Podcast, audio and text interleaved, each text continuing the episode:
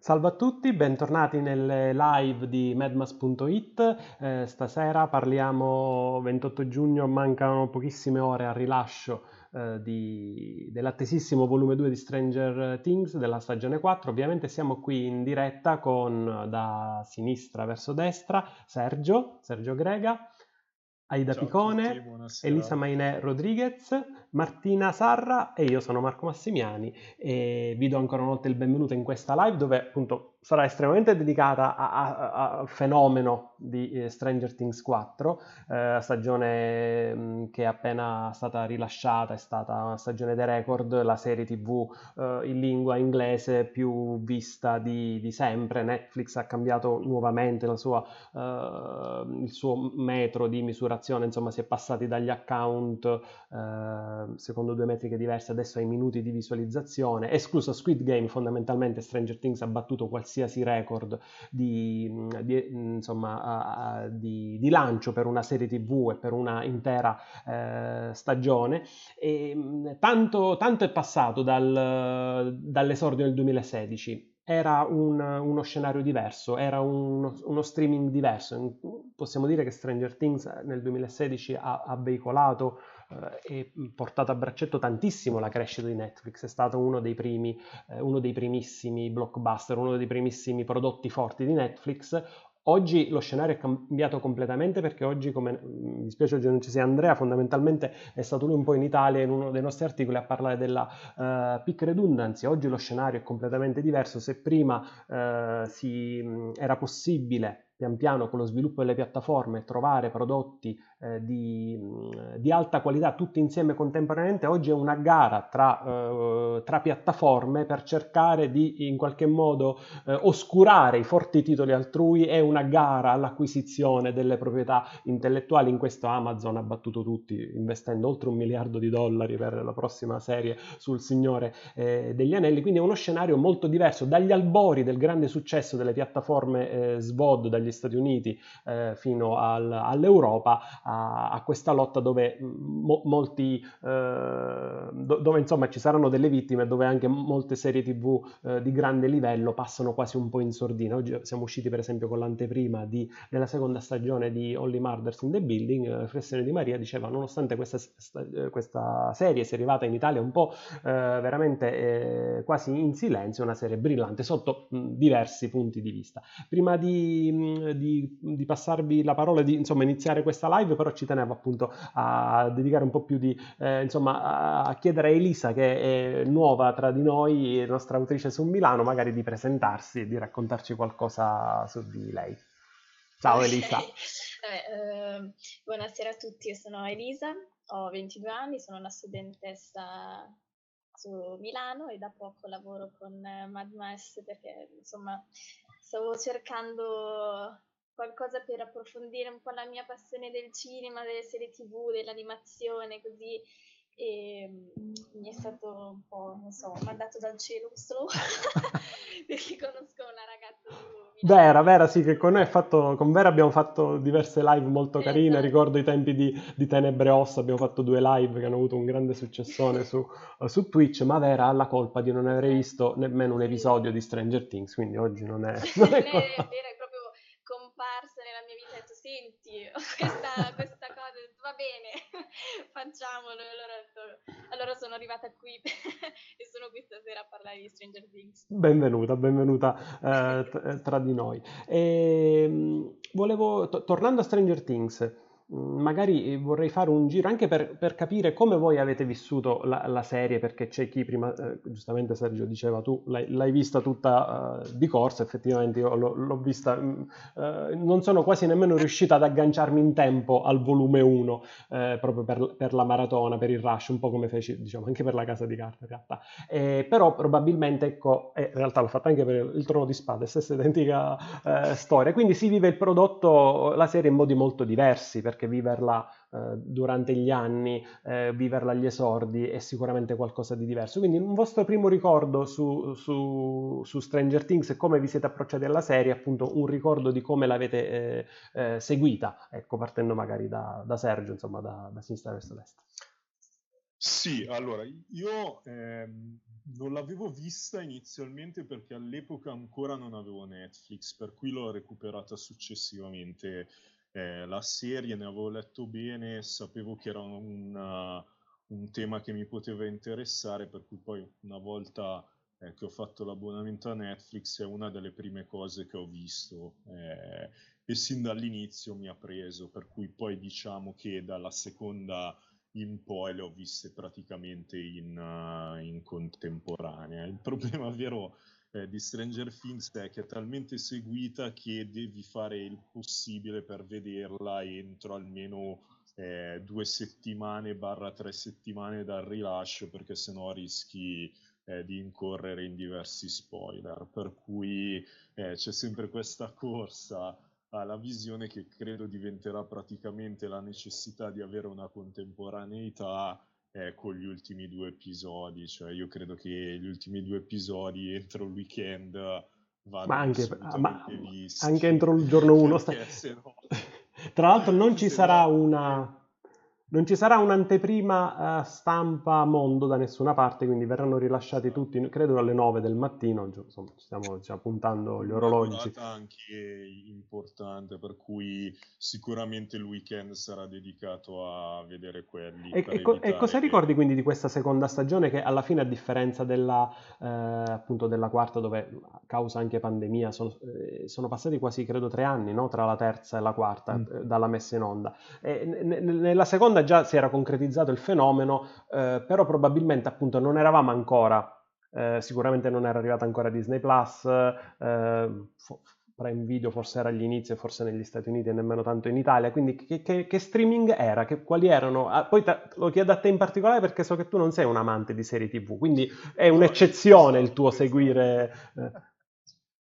Sì, diciamo che proprio per... Uh, a me aveva colpito già la prima e quindi lo, lo, l'ho seguita in continuità. Io come uh, appunto hai, hai, detto tu Marco, eh, amando moltissimo eh, i film, faccio fatica a stare dietro a tutte le serie anche perché, diciamoci la verità, la proposta da questo punto di vista è enorme, cioè ogni mese praticamente escono eh, 5-6 serie importanti da seguire tra tutte le piattaforme, per cui inevitabilmente bisogna fare delle scelte, anzi ci sono alcuni che generalmente guardano solo i pilot proprio per eh, vedere un po' tutto e capire dove poi queste serie possono andare a parare. Io in realtà preferisco scegliere delle serie eh, che mi piacciono e, e seguirle.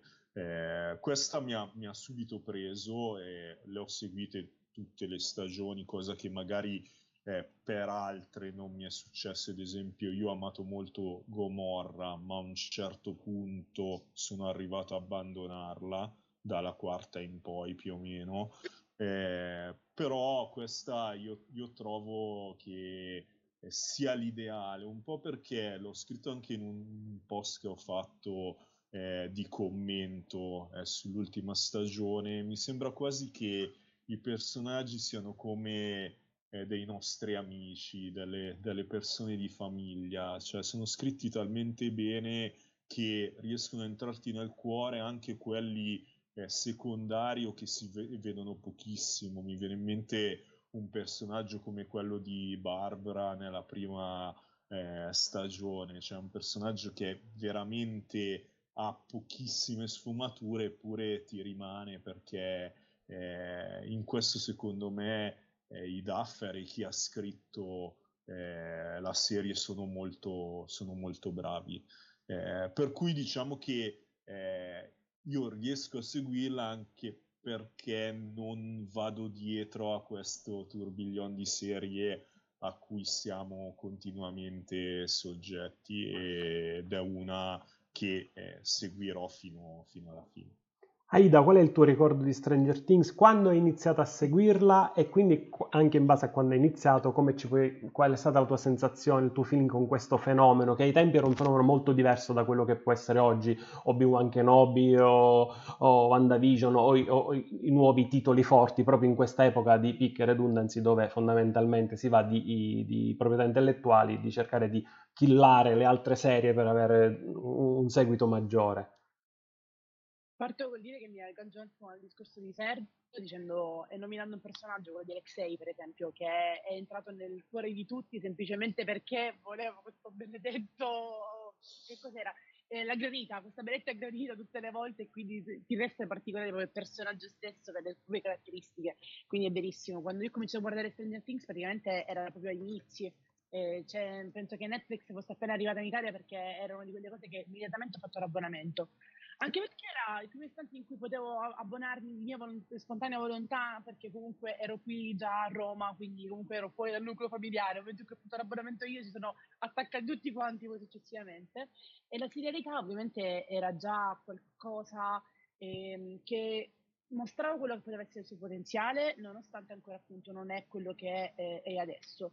E, ehm, e, diciamo che io mi sono uh, attaccata a quello che è il finale di Stranger Things principalmente perché sono una uh, fan sfegatata degli anni Ottanta quindi questo forte revival, soprattutto anche grazie alle musiche che sono scelte stagione dopo stagione, sono quelle che poi ti permettono anche di entrare in testa. Eh, abbiamo l'esempio di eh, Kate Bush con la canzone che praticamente ha fatto più ascolti quest'anno che non quando uscì, che è paradossale. Però succede questo, perché il fenomeno del revival poi porta a um, creare tutto questo eh, alone che si genera non soltanto semplicemente intorno a una serie stessa, ma eh, un, un vero e proprio movimento. Basti pensare che poi da quello comunque anche in Italia si comincia a fare serialità ispirata anche agli anni 80 eh, nostrani. E, ehm, ed è divertente veramente riuscire a legarsi a tutti quanti i personaggi eh, perché poi quando si va ad analizzare quelli che sono la componente eh, e il modo con cui i personaggi si interfacciano gli uni agli altri non si può effettivamente dire ok c'è effettivamente un protagonista oppure no sì ok è bellissimo eh, 11, 11 come la vogliamo chiamare la chiamiamo è quella che magari principalmente può apparire prima nelle locandine però non è effettivamente l'unica protagonista, non, è, non c'è semplicemente il gruppo dei, eh, dei ragazzini, quindi il gruppo eh, dei minori alla Stephen King che comunque cerca di ribaltare e di essere più intelligente degli adulti. Gli adulti eh, riescono anche loro a essere in, intersecati all'interno di quelle che possono le interazioni e a mostrare anche la loro fragilità e la loro caratterizzazione nonostante tutto. Quindi sì, veramente la, penso che la, la forza di questa serie sia eh, proprio la caratterizzazione stessa dei personaggi, una caratterizzazione che in molte serie di Netflix in realtà manca e che eh, fa di questa serie la vera qualità ed è quella che l'ha permesso appunto di arrivare fino a, questa, a questo tipo di produzione perché non dimentichiamoci che Netflix stronca le serie dopo la seconda stagione anche perché i, gli attori incominciano a diventare più famosi e quindi a costare di più e eh, il seguito magari non ne vale neanche la pena. E quindi a livello produttivo è difficile riuscire a stare dietro a una cosa del genere basti pensare anche a tutto quello che è il merchandising che questa serie ha eh, stimolato e creato, tutte le collaborazioni che sono nate. L'ultima, quella con Mac, cioè addirittura eh, la, la, casa di cosmetici che fa la collaborazione per Stranger Things, cioè è un fenomeno ed è inevitabile riuscire a parlarne in questi termini. Quindi, poi ci sono i personaggi del cuore che ti spingono a guardare puntata dopo puntata, anche se ammetto che questo appunto per il ciclo, quello di serialità, quindi tutte le serie che sono uscite in contemporanea, eh, ho un po' faticato a iniziarla anche per il timore che potesse verificarsi qualcosa simile a una seconda stagione, quindi qualcosa che potesse essere ripetitivo e non conclusivo effettivamente. Quando poi ho visto che comunque le visualizzazioni stanno andando abbastanza bene, tutto ho detto ok va bene, mi ci butto anch'io, vediamo che cosa vogliono combinare e che fine vogliono fare fino ad arrivare a questo momento in cui sto aspettando anch'io questa seconda parte nella speranza che non ammazzino i miei personaggi preferiti.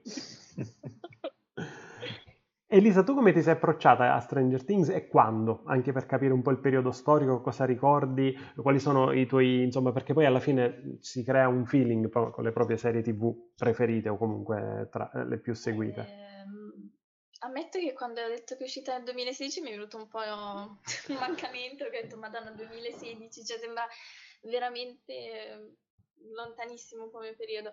Però mh, anch'io ho fatto tipo l'abbonamento a Netflix quando era uscita perché la vedevo ovunque. Cioè, io mi ricordo che ad Halloween erano tutti vestiti da Eleven, c'erano le persone che facevano i trend appiccicando tipo le, le, lettere sul muro e facendo il giochino della, delle luci del, della prima stagione di Joyce. Quindi ho detto, vabbè, mo, cioè, è ovunque, guardiamola. Mi è piaciuta e da lì poi ho iniziato a guardarla ogni volta che usciva. Devo essere sincera, dopo la terza stagione la mia voglia di vedere la quarta è scesa un pochino, eh, perché mm. a un certo punto mi è sembrata, mm, cioè per quanto io ami comunque i personaggi e sono affezionata perché comunque cioè, li abbiamo visti praticamente crescere questi ragazzi, cioè, erano alti così, avevano 12 anni quando hanno iniziato a fare Stranger Things dopo la terza ho detto comincia a essere un format un po' troppo ripetitivo secondo me. Cioè, eh, ok, compare il cattivo di turno, risolvono la situazione e poi si torna come prima. E questa cosa secondo me dopo la terza stagione non funzionava più. Per fortuna questa stagione mi è piaciuta molto di più, devo essere sincera. E soprattutto eh, era venuto secondo me a mancare un po' il feeling horror che mi piaceva tantissimo delle prime stagioni. Nel senso che la terza hanno vabbè, il budget per la terza era altissimo, hanno speso tutto in CGI secondo me.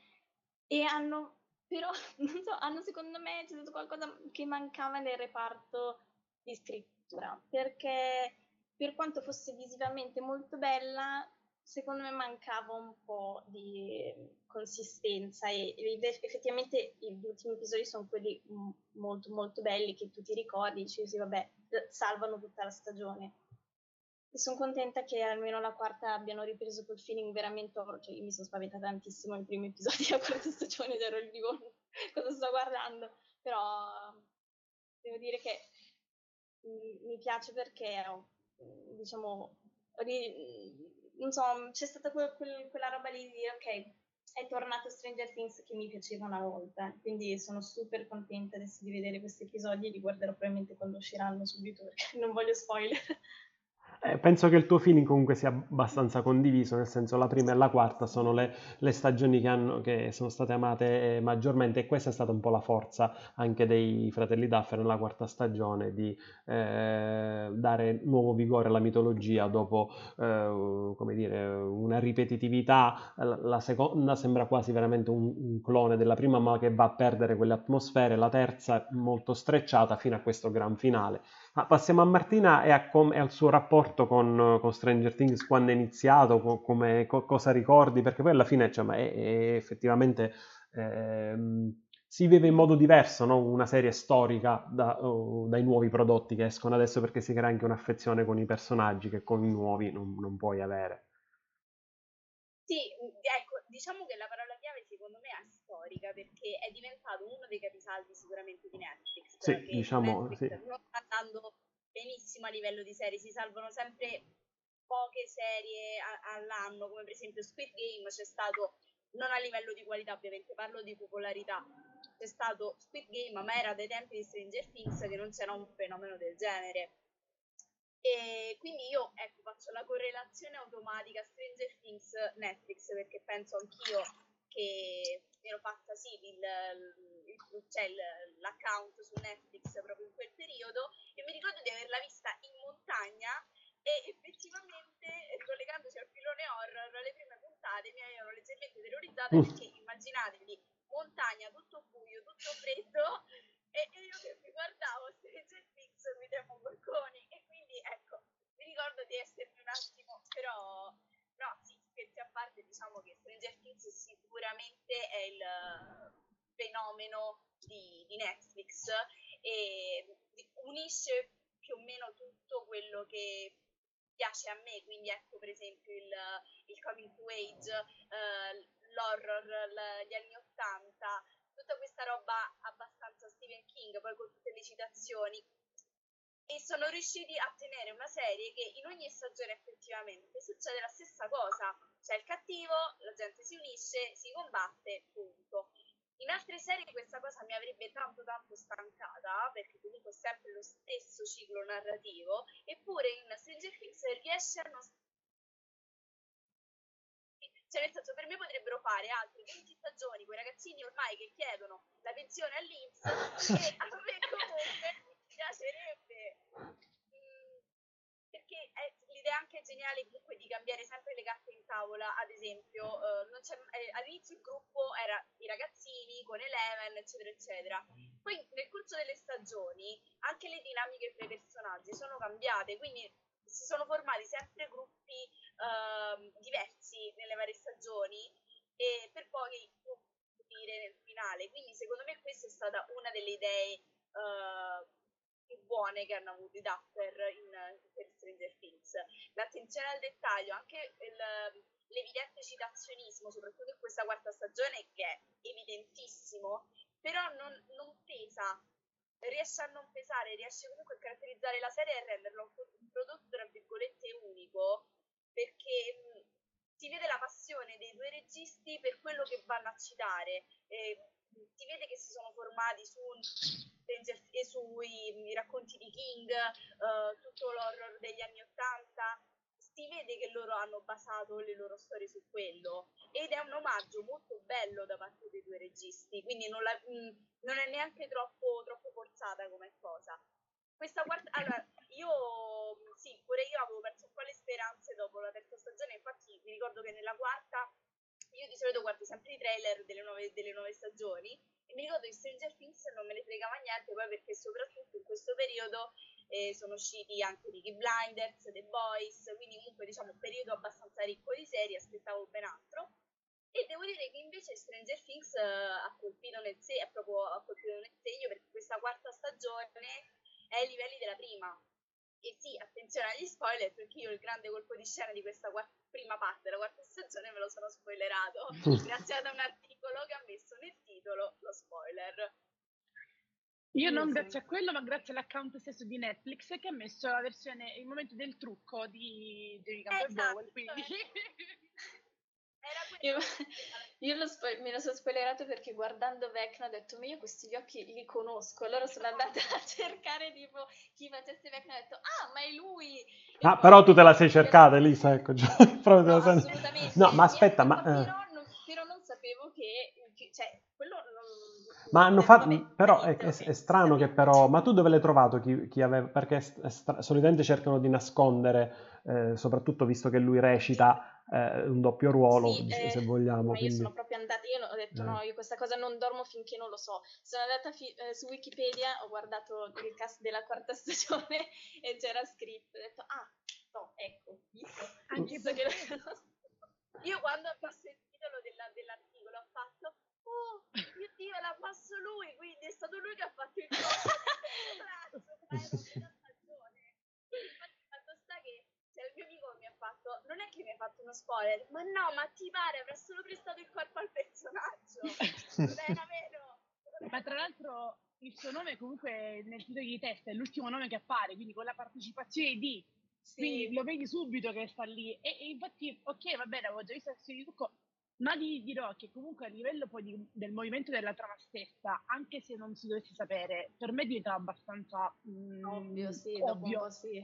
Quindi, perché comunque io penso che questa serie, anche grazie alla sua durata, è molto didascalica. Sì. Quindi è fatta proprio apposta per cercare di dire, ok, qua ci sono sottotitoli per eh, tutto, anche se ti distrai, anche se tu stai scrollando Instagram in questo istante, comunque puoi riuscire a capire quello che ti sto facendo vedere, quindi apparentemente è come se noi cercassimo di coprire tutti quelli posti possibili anche i buchi di trama che ci possono essere mm. perché questo che hanno fatto anche proprio nella creazione di non puntate così tanto lunghe e, e, di tutti quanti i puntini su dei che magari precedentemente non sono stati messi sì diciamo che forse ecco il rilascio della stagione è stato abbastanza vicino alla Netflix Geeked e Netflix ha considerato dopo la Geeked qualsiasi cosa spoiler free, quindi diciamo effettivamente anche io ricordo che Sergio ancora doveva completare la stagione ma già c'era stata la geek e girava proprio il trucco di questo bravissimo attore che interpreta Vecna, ma anche ecco è stato abbastanza lampante che lui fosse uno eh, su, su Vecna insomma poi si, uh, si scopre.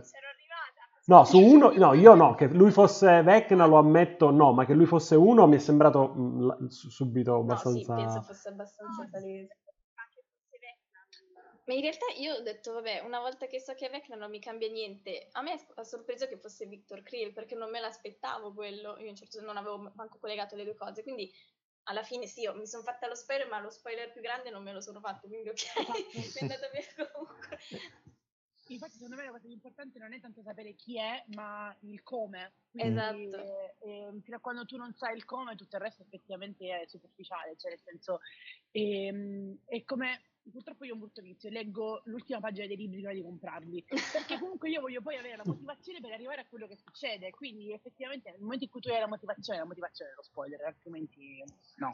Ti, ti autospoileri. Comunque, eh, visto che Elisa ha citato Victor Krill, lo so che non c'entra nulla, ma Jason Bloom ha detto che porterà eh, eh, nuovamente Robert Englund a fare Freddy Krueger, quindi io già ci spero, ci spero tantissimo, perché se lo dice Jason Bloom e Blumhouse ci possiamo credere. Poi su Martina sì, avete assolutamente ragione, nel senso, eh, sì, eh, forse insieme a House of Cards, House of Cards e, e Stranger Things hanno rappresentato eh, i, i forti titoli seriali all'inizio di, eh, di Netflix. Devo dire, gli ultimi due anni anche Bridgerton ha avuto un successo, eh, un successo clamoroso che poi è stato dire, ribattuto da Stranger Things che ha superato sia la season 2 che la 1 proprio di Bridgerton, però ecco, questi sono di fatto i loro titoli più eh, forti. Ai tempi House of Cards era l'emblema no, del- dell'attore premio Oscar, del grande cast e, e di un nuovo modo di vivere la televisione eh, su sottoscrizione in digitale senza i, co- i, eh, costosi contratti satellitari. Insomma era proprio veramente un, un mondo di pay e di streaming molto diverso da quello che c'è oggi dove eh, inevitabilmente anche tanti prodotti di qualità rischiano di non avere visibilità proprio perché eh, c'è una continua moltiplicazione di piattaforme, una continua moltiplicazione di, di film. Eh, vedevo ora adesso l'ultimo film di Ron Howard uscirà direttamente su piattaforma, quello basato sui 13 eroi, no? il salvataggio dei, eh, dei, dei minatori, insomma. E, e, quindi questo un po' cambiano, cambiano le distribuzioni, però è chiaro che lo streaming rimane eh, al di là delle più o meno bufale, lo stiamo vedendo negli Stati Uniti, che lo streaming possa eh, minacciare la, eh, gli incassi in sala, la gente non va più in sala perché sta a vederlo. Sì, sicuramente al di là di questi discorsi abbastanza futili, lo streaming è eh, lo scenario ideale per la serialità, quindi per queste narrazioni lunghe che chiaramente non possono trovare uno sbocco al cinema e, e lo trovano invece in modo ideale sulla piattaforma senza pubblicità, quando vuoi tu, eh, eccetera, eccetera, eccetera. E, ma un, io in realtà Martina eh, mi ha raccontato di lei sulla neve, eh, su in montagna che vede eh, Stranger Things. E, Elisa idem pure, un ricordo diciamo associato allo, all'orrore che hai provato eh, nel vederla, il fatto che giocavate con le lucine per simulare il gioco delle, delle lampadine. Uh, non ricordo, ecco, un ricordo particolare da parte di Sergio Aida, uno specifico proprio al primo approccio con Stranger Things. E poi chiaramente anche se Martina e Elisa vogliono aggiungere qualcosa, ovviamente sì. Io non ce l'ho perché me la sono vista tutta di botto adesso e quindi sono, mi è piaciuta molto, però non ho quel ricordo nostalgico che posso avere per X-Files o Lost. Non, non ce l'ho, mi dispiace. Io la prima me la sono vista praticamente da solo, eh, anch'io quasi sempre di notte. Ammetto di, di, non essermi molto spaventato, ma perché ne ho visti pure troppi di horror nella mia vita, e quindi oramai quella componente lì non, non, è più presente. No, no, diciamo ricordi particolari, eh, nulla, a parte appunto queste visioni serali da sola. Adesso poi lo vedo volentieri con, uh, con, la mia ragazza che anche lei è fan, per cui è anche un, un'occasione per uh, vederlo insieme, commentarlo. Secondo me è anche più bello così rispetto certo. a, a, prima, quando lo, lo, la, la, prima e la seconda credo di aver visto da, da solo, mentre dalla terza in poi l'abbiamo visto insieme. Quindi, insomma, ecco perché hai anche meno paura, perché insomma non sei, sei in compagnia, quindi giustamente. esatto, esatto. Aida, invece un ricordo speciale, una chicca sul tuo approccio a Stranger Things? È difficile riuscire ad arrivare con la memoria eh. così indietro, perché veramente è difficile riuscire a sperare un ricordo. Eh, so che commentavo questa serie con eh, una delle mie più care amiche in passato, mentre adesso lo sto facendo con la mia migliore amica che è praticamente quasi ossessionata tanto quanto me da Steve. e in particolare da Joe che interpreta il personaggio. E quindi divertente più che altro quello. Adesso soprattutto è divertente scambiarsi gli edit, quelli che trovi su TikTok fatti dai fan, perché stai lì e cercare tutti quanti quelli che sono gli indizi, eh, vedere anche le varie serie con cui si stanno sviluppando. Quindi in realtà il fatto che adesso sia molto più interattiva, che comunque effettivamente ci sia questo pubblico, la rende anche molto più ludica dal punto di vista proprio del commentary che tu puoi fare anche in off. E, e, poi penso che uno dei ricordi più belli che ho è quando ho acquistato il Funko Pop di Steve versione babysitter, quindi con tanto di mazza chiodata ah. nello zaino. Perché, eh, ecco, una delle cose che mi piace particolarmente è proprio il rapporto che Steve ha sia con tutti quanti i ragazzi che con Dustin in particolare, ovviamente. Quindi, diciamo che è un ricordo in particolare specifico. Voi Martina Elisa no, volete aggiungere Volete aggiungere qualcosa o su un, proprio un, un, un, ricordo particolare oppure vanno bene anche quelli che avete raccontato prima? Su...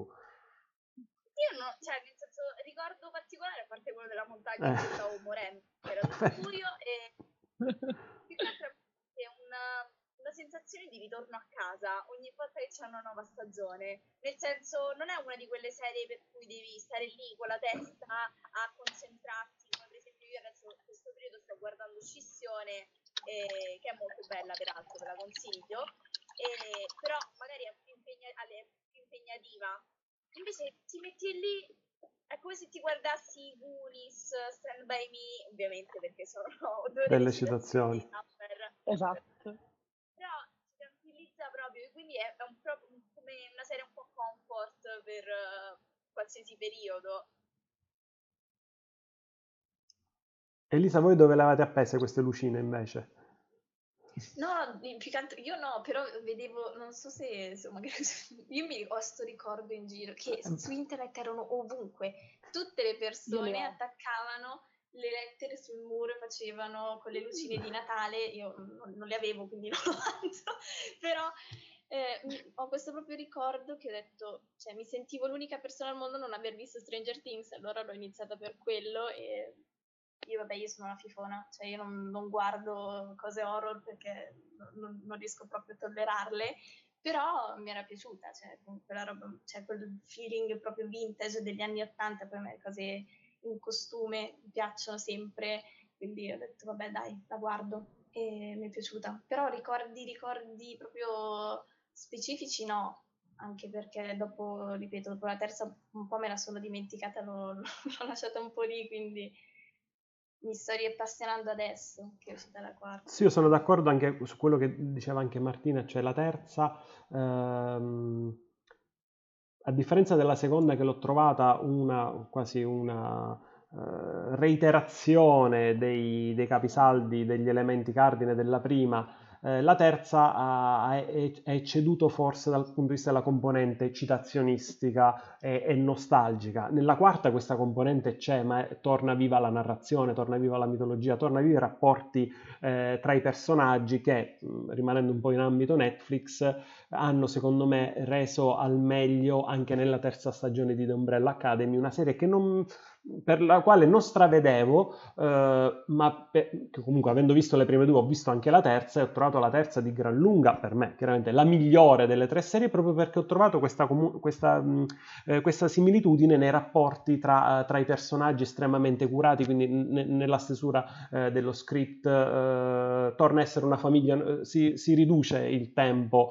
feeling, il tempo nelle stravaganze, ma si costruiscono rapporti che è un po' la grande forza di Stranger Things Things e che nella quarta ritorna anche con una narrazione eh, che in qualche modo va anche a chiudere un cerchio, no? perché eh, insomma gli, um, si inserisce perfettamente nel, nella storia, un incastro perfetto che va di fatto anche a giustificare come nella prima stagione abbiamo assistito a tutto quello a cui abbiamo eh, assistito. Magari rimaniamo un po' in ambito, volevo fare il giochino perché l'avete mh, su quali sono i vostri personaggi preferiti, non solo personaggi preferiti, ma personaggi preferiti per ogni stagione, però magari lo facciamo uh, fra, fra, un po'. Quali sono le, le citazioni che vi hanno, uh, che vi hanno colpito uh, di più? A me, banalmente, nella quarta, avendo visto tutti di seguito, il sentire anche...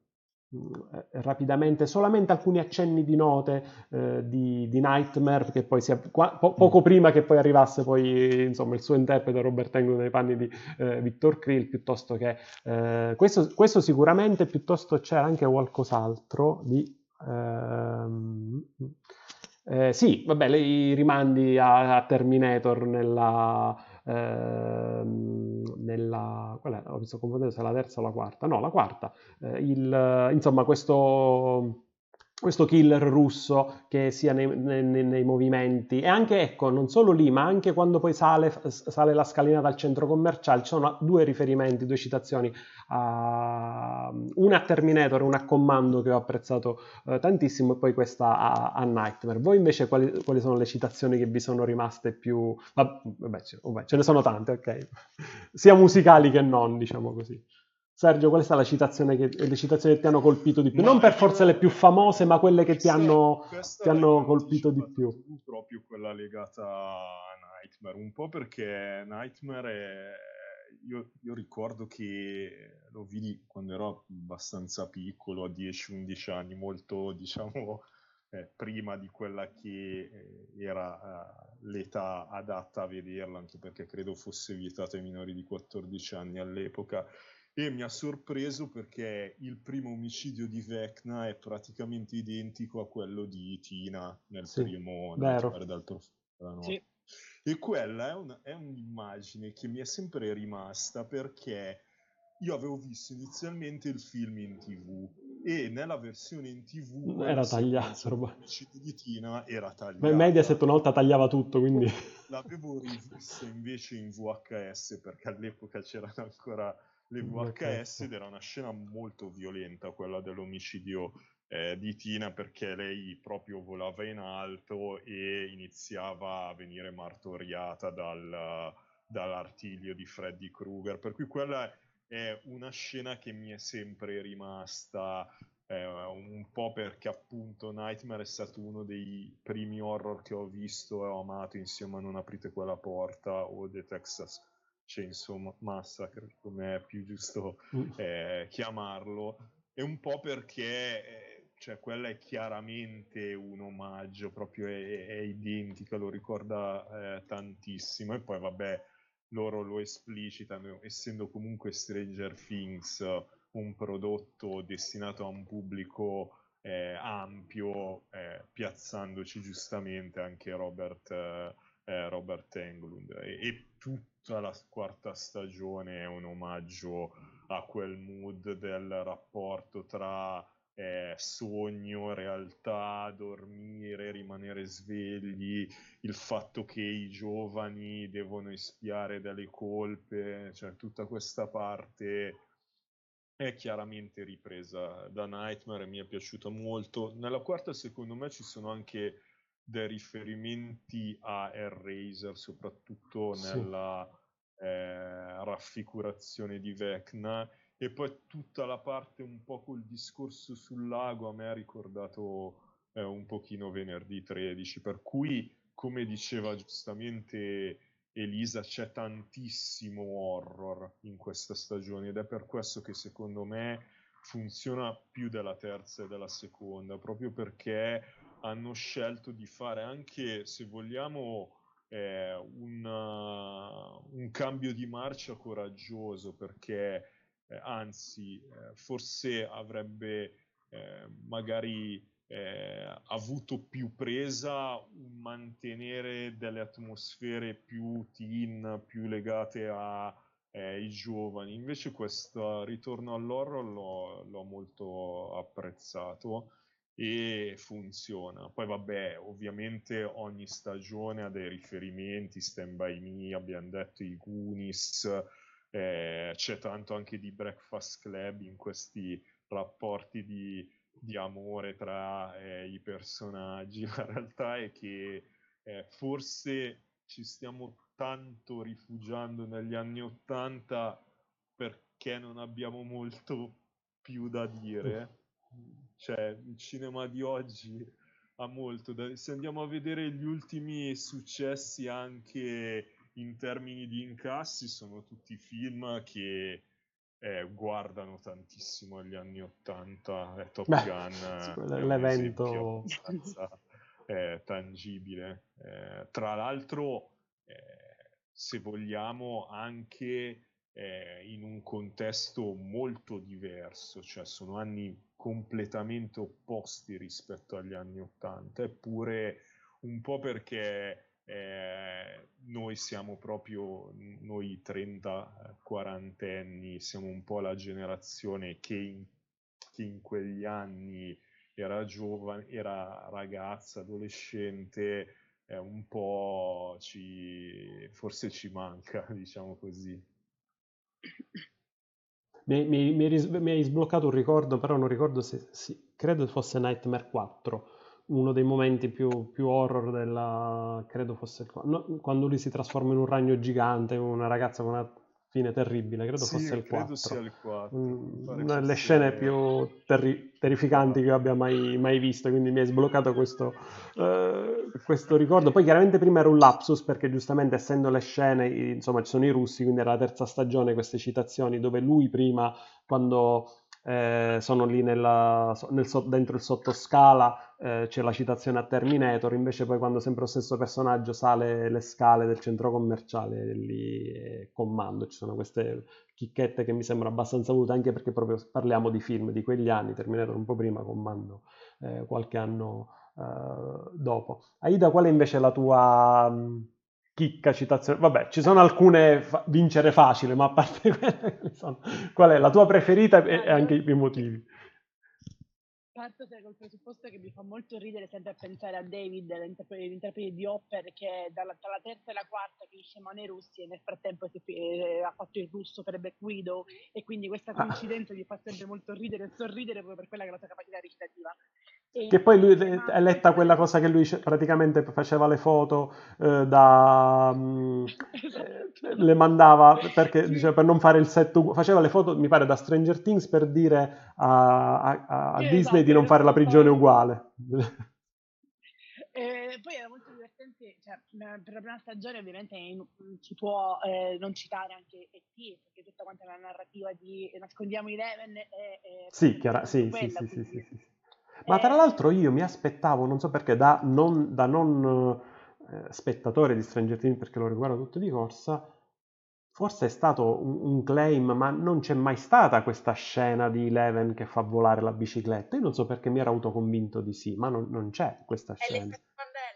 Esatto, perché tutti quanti ricordano questa cosa, ma in realtà non c'è mai no, stata. Non c'è mai stata, infatti, no, io mi, cioè, prima di vederla, mh, mm, però non, non, c'è, lei fa volare sì una, mac- una, una, macchina poco prima, però non c'è mai stata. Forse l'avevano usata per qualche, qualche, artwork pubblicitario, non so, però effettivamente non c'è questa eh, citazione. Sì, esatto, penso che sia qualche fanart mm, che mm, comunque ha girato sì, sì, sì, perché non... sul web. Poi ovviamente eh, anche la stessa Eleven, i più poteri che ricordano comunque il più recente remake Fire Starter, ma appunto fenomeni paranormali, quindi mm, mm, mm. eh, ho comunque tutta quanta la, la, la anche l'idea stessa del, eh, del, del bambino che comunque effettivamente non è del tutto buono, quindi bisogna dare la caccia al bambino perché effettivamente lui, quindi ritornano proprio i capisaldi eh, di quello che è l'horror di quel periodo e in particolare proprio anche quelli che sono anche gli archetipi narrativi in un certo senso che hanno fatto sì che all'interno di un contesto generazionale eh, nascessero anche determinate idee o comunque che l'immaginario potesse riuscire a eh, cementare determinate idee.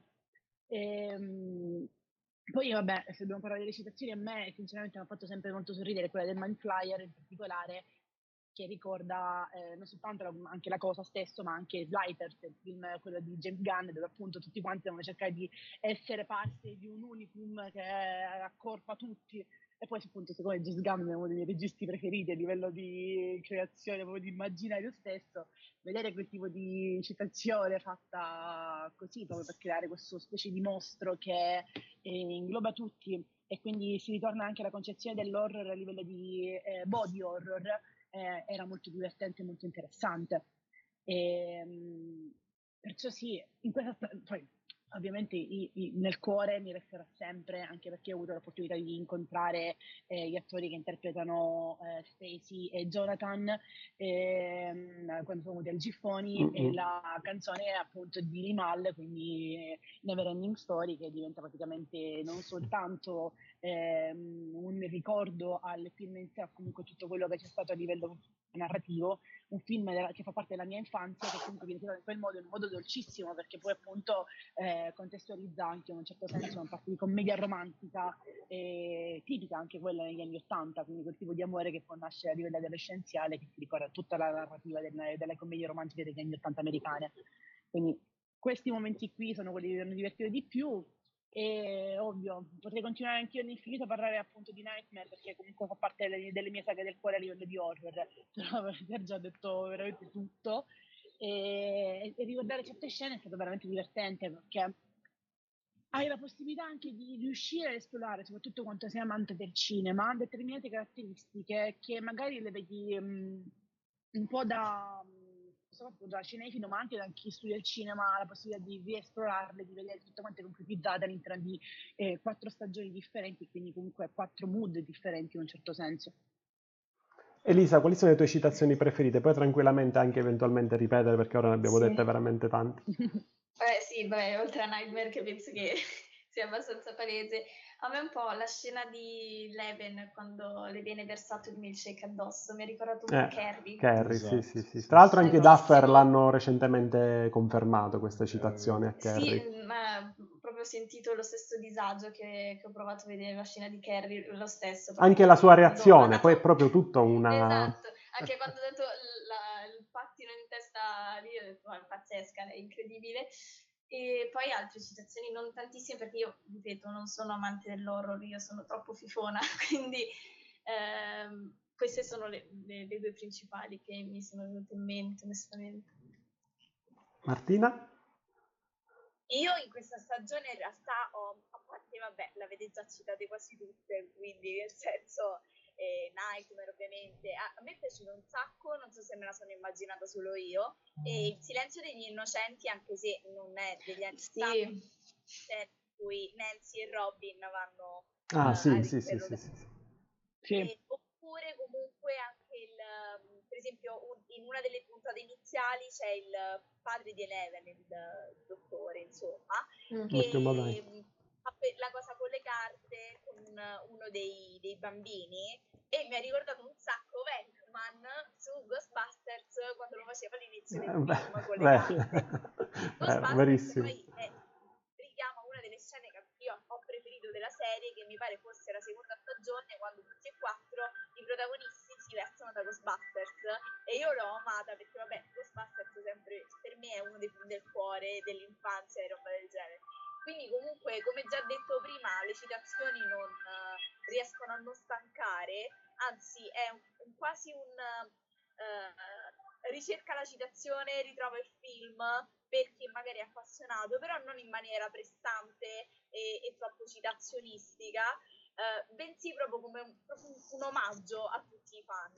E questa cosa dell'horror degli anni Ottanta si riporta proprio perché l'horror degli anni Ottanta secondo me difficilmente può, può essere replicato. Eh, può essere replicato solamente con sequel, remake e poi non viene replicata la stessa magia che c'è stata. E adesso c'è proprio un'altra concezione di horror differente eh, negli ultimi anni, si, ci si butta più su, sullo psicologico, per i film quelli belli. Uh, no, questo appunto guarda mi è piaciuto tantissimo perché veramente cioè, ormai è o jumpscare o horror psicologico quindi o brutto o bello. Carità io magari una serata in compagnia te li guardi pure quei brutti film tipo ATM della mortale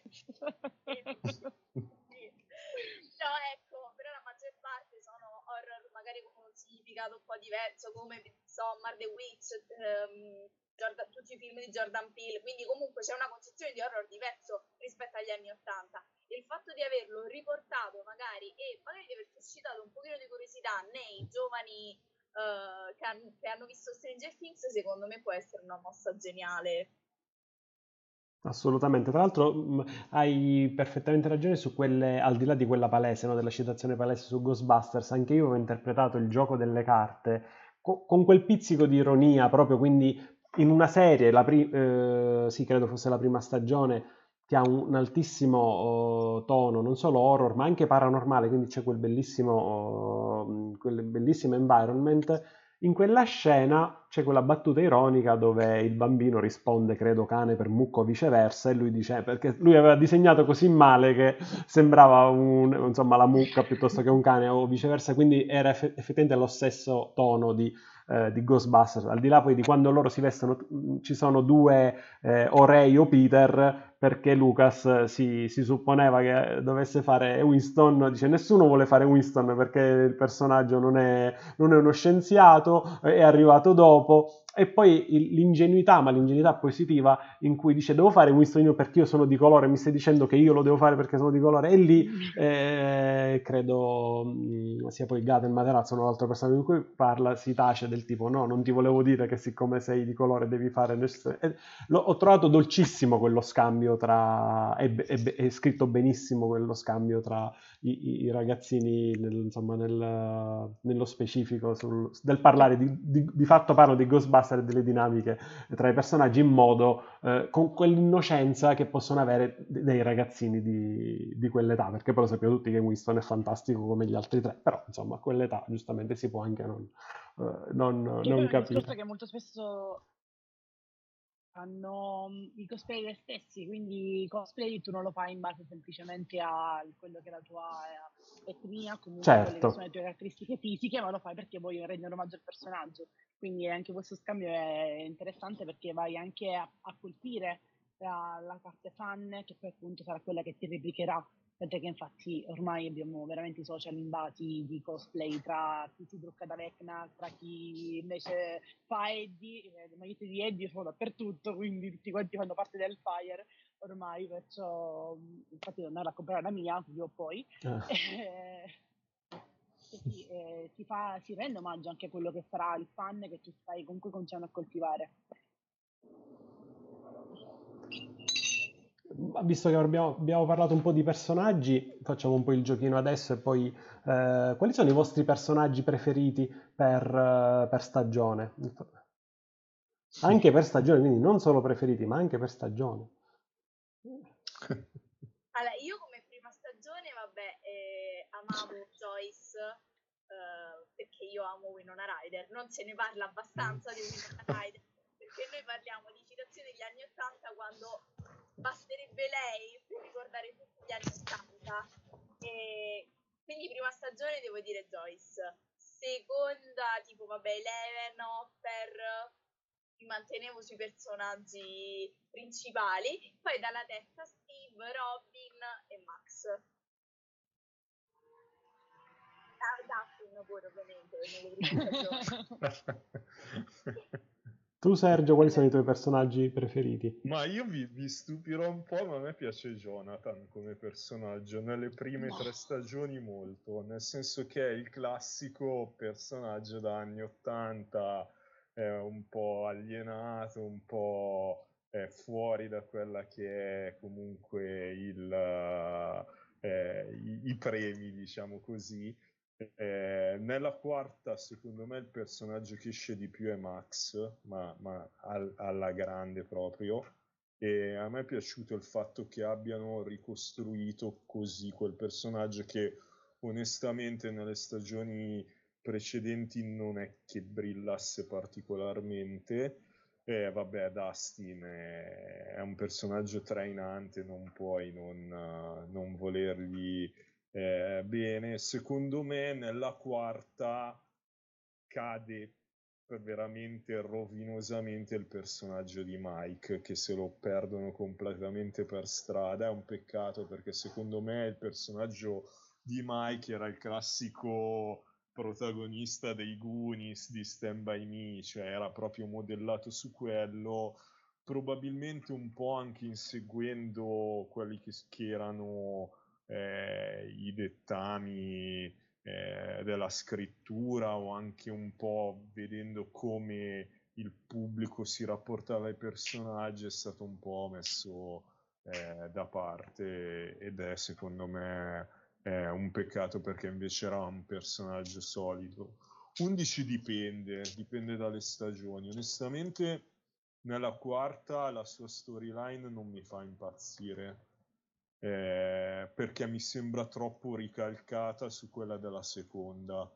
Eh, però, vabbè, alla fine è poi l'anello di congiunzione tra eh, normalità e paranormale, per cui è, è poi è fondamentale. Eh, bisogna dire che il personaggio di Eddie è geniale a suo modo, cioè riuscire a inserire un personaggio eh, così alla quarta stagione che riesce comunque a ritagliarsi un ruolo preponderante, eh, questo fa capire che è una serie che funziona e che ha ancora molto da dire.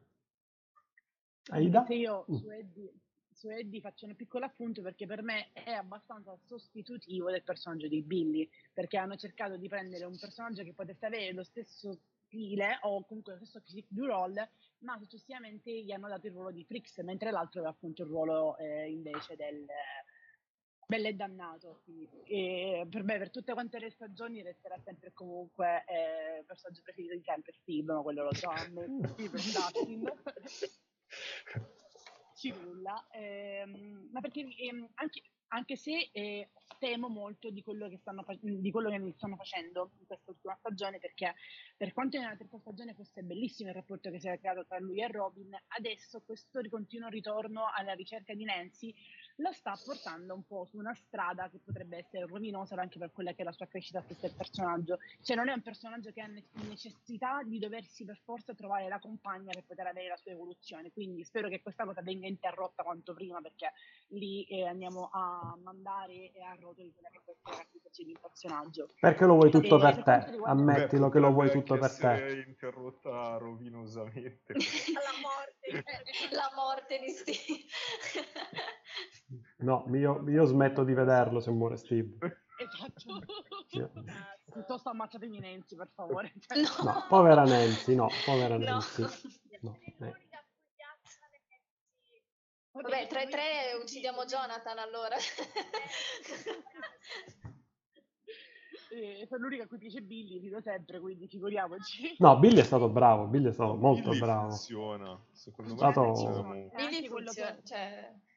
Esatto, anche il richiamo che c'è stato in questa stagione secondo me eh, funziona moltissimo sì, appunto sì. perché quello dà secondo me corpo e contrasto alla caratterizzazione stessa di Max. Quindi se Max ne può uscire effettivamente in questa stagione come personaggio di spicco è anche per quel tipo di caratterizzazione, perché certo. sono sempre posti sullo stesso piatto della bilancia entrambi, quindi si, si bilanciano mm, vicendevolmente anche perché comunque essendo consanguini per forza di cose un po' meglio, non proprio no, mediali, mettiamolo così se posso fare un'aggiunta, per, per esempio io oh, mi è piaciuta molto il, il fatto che abbiano eh, fatto vedere che Max eh, avesse un, un, trauma effettivo perché giustamente è morto il fratello, che sembra una cosa banale detta così, ma nella maggior parte delle serie, soprattutto eh, indirizzate ai teen, vediamo que- sempre il, il dolore, il, eh, il rapporto con, con il lutto, sempre abbastanza accantonato come ehi, è morto tuo fratello, va bene, lo supererò.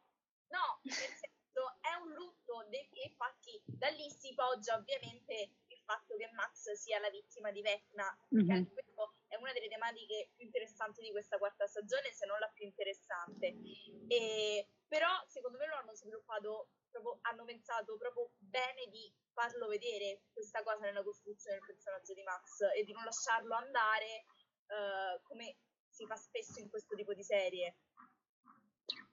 Poi tornando sul discorso dei personaggi figli, terza stagione ovviamente eh, la prima e terza è Hopper, ma perché comunque si cercava di portarlo al punto catartico che comunque tutti quanti abbiamo visto e, ehm, e quindi era normale che ci fosse questo crescendo. Poi anche tutta la questione una narrativa che c'è della figlia, o il rapporto che si crea con Elle, cioè la bellezza di Eleven secondo me si vede proprio in relazione al rapporto che c'è con Hopper, soprattutto nelle prime stagioni, perché altrimenti Eleven resta per lo più quello che il deus ex machina di tutta quanta quella narrazione, viene usata come eh, spostamento di ca- eh, un capo espiatorio che comunque sarebbe lì per mandare avanti quelli che sono anche gli eventi, perché comunque necessita lei, appunto come hai detto tu, di giunzione tra eh, il normale e la normale. E, e, la caratterizzazione, secondo me, l'umanità gliela dà molto quello che è il rapporto con Hopper e lo si vede perché la sua fragilità adesso si fonda principalmente su quella che è la perdita stessa di Hopper.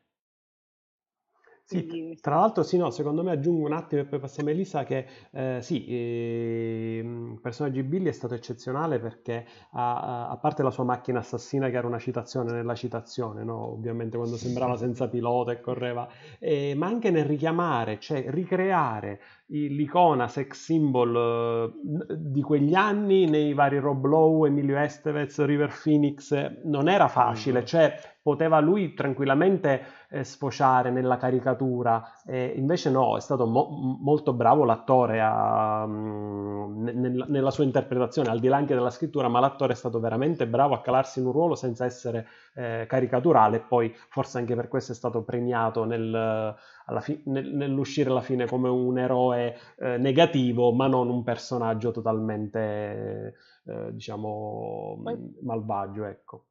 Sottolineo l'ultima cosa per quanto riguarda Nancy, quanto mi fa ridere quando guida la macchina molto spesso, eh, perché quando lei guida quella macchina, certe volte in alcuni momenti delle varie stagioni sembra crudele demonne perché sta lì infuriata che deve mettersi per forza a guidare come una disperata e quindi ha questi momenti in cui si sfoga anche soprattutto anche quando c'è un momento di relazione, triangolo e quindi dissidio interiore su cosa faccio e cosa non faccio. E secondo me lì, tra seconda e terza stagione, si è vista un po' questa cosa qui per farla uscire anche dalla schema della perfettina che inizialmente le stavano dando. Mr. Tiny ci ricorda che dovevamo mettere alla lista eh, la, l'avviso spoiler, però dai, mancano due giorni alla, al volume 2. Eh, se hai domande per noi siamo, siamo, in linea. Elisa, quali sono i tuoi personaggi preferiti? Allora, prima stagione assolutamente Joyce. Penso che lei fosse, cioè è proprio la parte secondo me più interessante della prima stagione, questa madre che cerca il figlio, nessuno le crede. Concordo, e Wynonna è straordinaria. Quando, lo, quando l'ho vista... Lei veramente io ho visto il primo episodio e poi ho detto, mamma mia, ma quanto è bello. Cioè, mi è venuto anche a dire, lo so, è, in realtà non l'ho detto in tono, non l'ho pensato in tono negativo, cioè, non la ricordavo così brava, Winona Rider. Cioè, è stata straordinaria, non solo nella prima stagione, ma in, in, tutte. Però veramente si porta lo show in un modo straordinario, soprattutto esatto. nella prima. Scusami, non ti volevo interrompere. No, no. E seconda stagione invece Will. Will, secondo me, seconda stagione è un personaggio super interessante mi dispiace che lo stiano un po' trascurando in queste mm-hmm. ultime stagioni, perché Will secondo me ha proprio... Mm, cioè, è anche il primo che abbiamo visto nel sottosopra, cioè è veramente un personaggio super interessante in questa quarta stagione sembra messo lì per fare l'interesse amoroso di Mike, che anche lì, boh, ok, anche Mike essendo un personaggio anche lì mm, dimenticato, entrambi secondo me sono un po' inutili arrivati a questa quarta stagione. Poi vabbè, Steve secondo me terza, quarta ha rubato un po' i cuori di tutti, cioè è diventato veramente un po' il, il simbolo secondo me anche un po' di Stranger Things, cioè senza Steve non c'è Stranger Things secondo me. Ecco. Ecco. Ma voi l'avete visto? Tra l'altro nella prima... Ecco. e poi, onestamente, Eddie dal primo momento in cui è entrato in scena mi ha rubato il cuore, Eddie secondo me. Eddie. È, è pazzesco. E anche l'attore è molto bravo. Tra l'altro è, assomiglia però a, ci sono molte somiglianze con Robert Downey Jr. da giovane, anche se poi nel, nella serie non tanto emerge, però poi diciamo nei, nei suoi, nelle sue fattezze reali, normali, ha dei, dei, tratti effettivamente in comune. Sergio, stavi dicendo forse del, di Joe... Un altro, un altro attore che so, mi viene in mente ci sono moltissimi editi che lo paragonano a Heath Ledger, per esempio. Heath Ledger, esatto. Mm. esatto. Sì, assolutamente sì. Me l'ha ricordato molto. 10 cose che odio di te è molto simile. Vero. Tantissimo, tantissimo, tantissimo. Comunque nella prima era insopportabile Steve. Ricordatevi gli episodi. No, è vero, è vero, nella prima no, era veramente insopportabile. Sì, sì, sì, no, nel cuore sempre comunque. Ma solo all'inizio. Per me è eh, Will che sì. da terza e quarta è insopportabile. No, no, secondo me Mike invece quello insopportabile la terza e la quarta. Comincia veramente a essere, um, non so, non capisco bene dove vogliono andare a parare sì. il personaggio di Mike. Secondo me ha, ha, raggiunto un po' il suo scopo e adesso non sanno bene dove piazzarlo e cosa fargli fare. Certo Ma non è un caso, secondo me, se eh, nell'ultima puntata praticamente si sono dimenticati dove, le, dove sono andati. Cioè, Ma sì, in mezzo al deserto, boh, non sappiamo più niente seppelliamo persone, Dio, completamente a caso.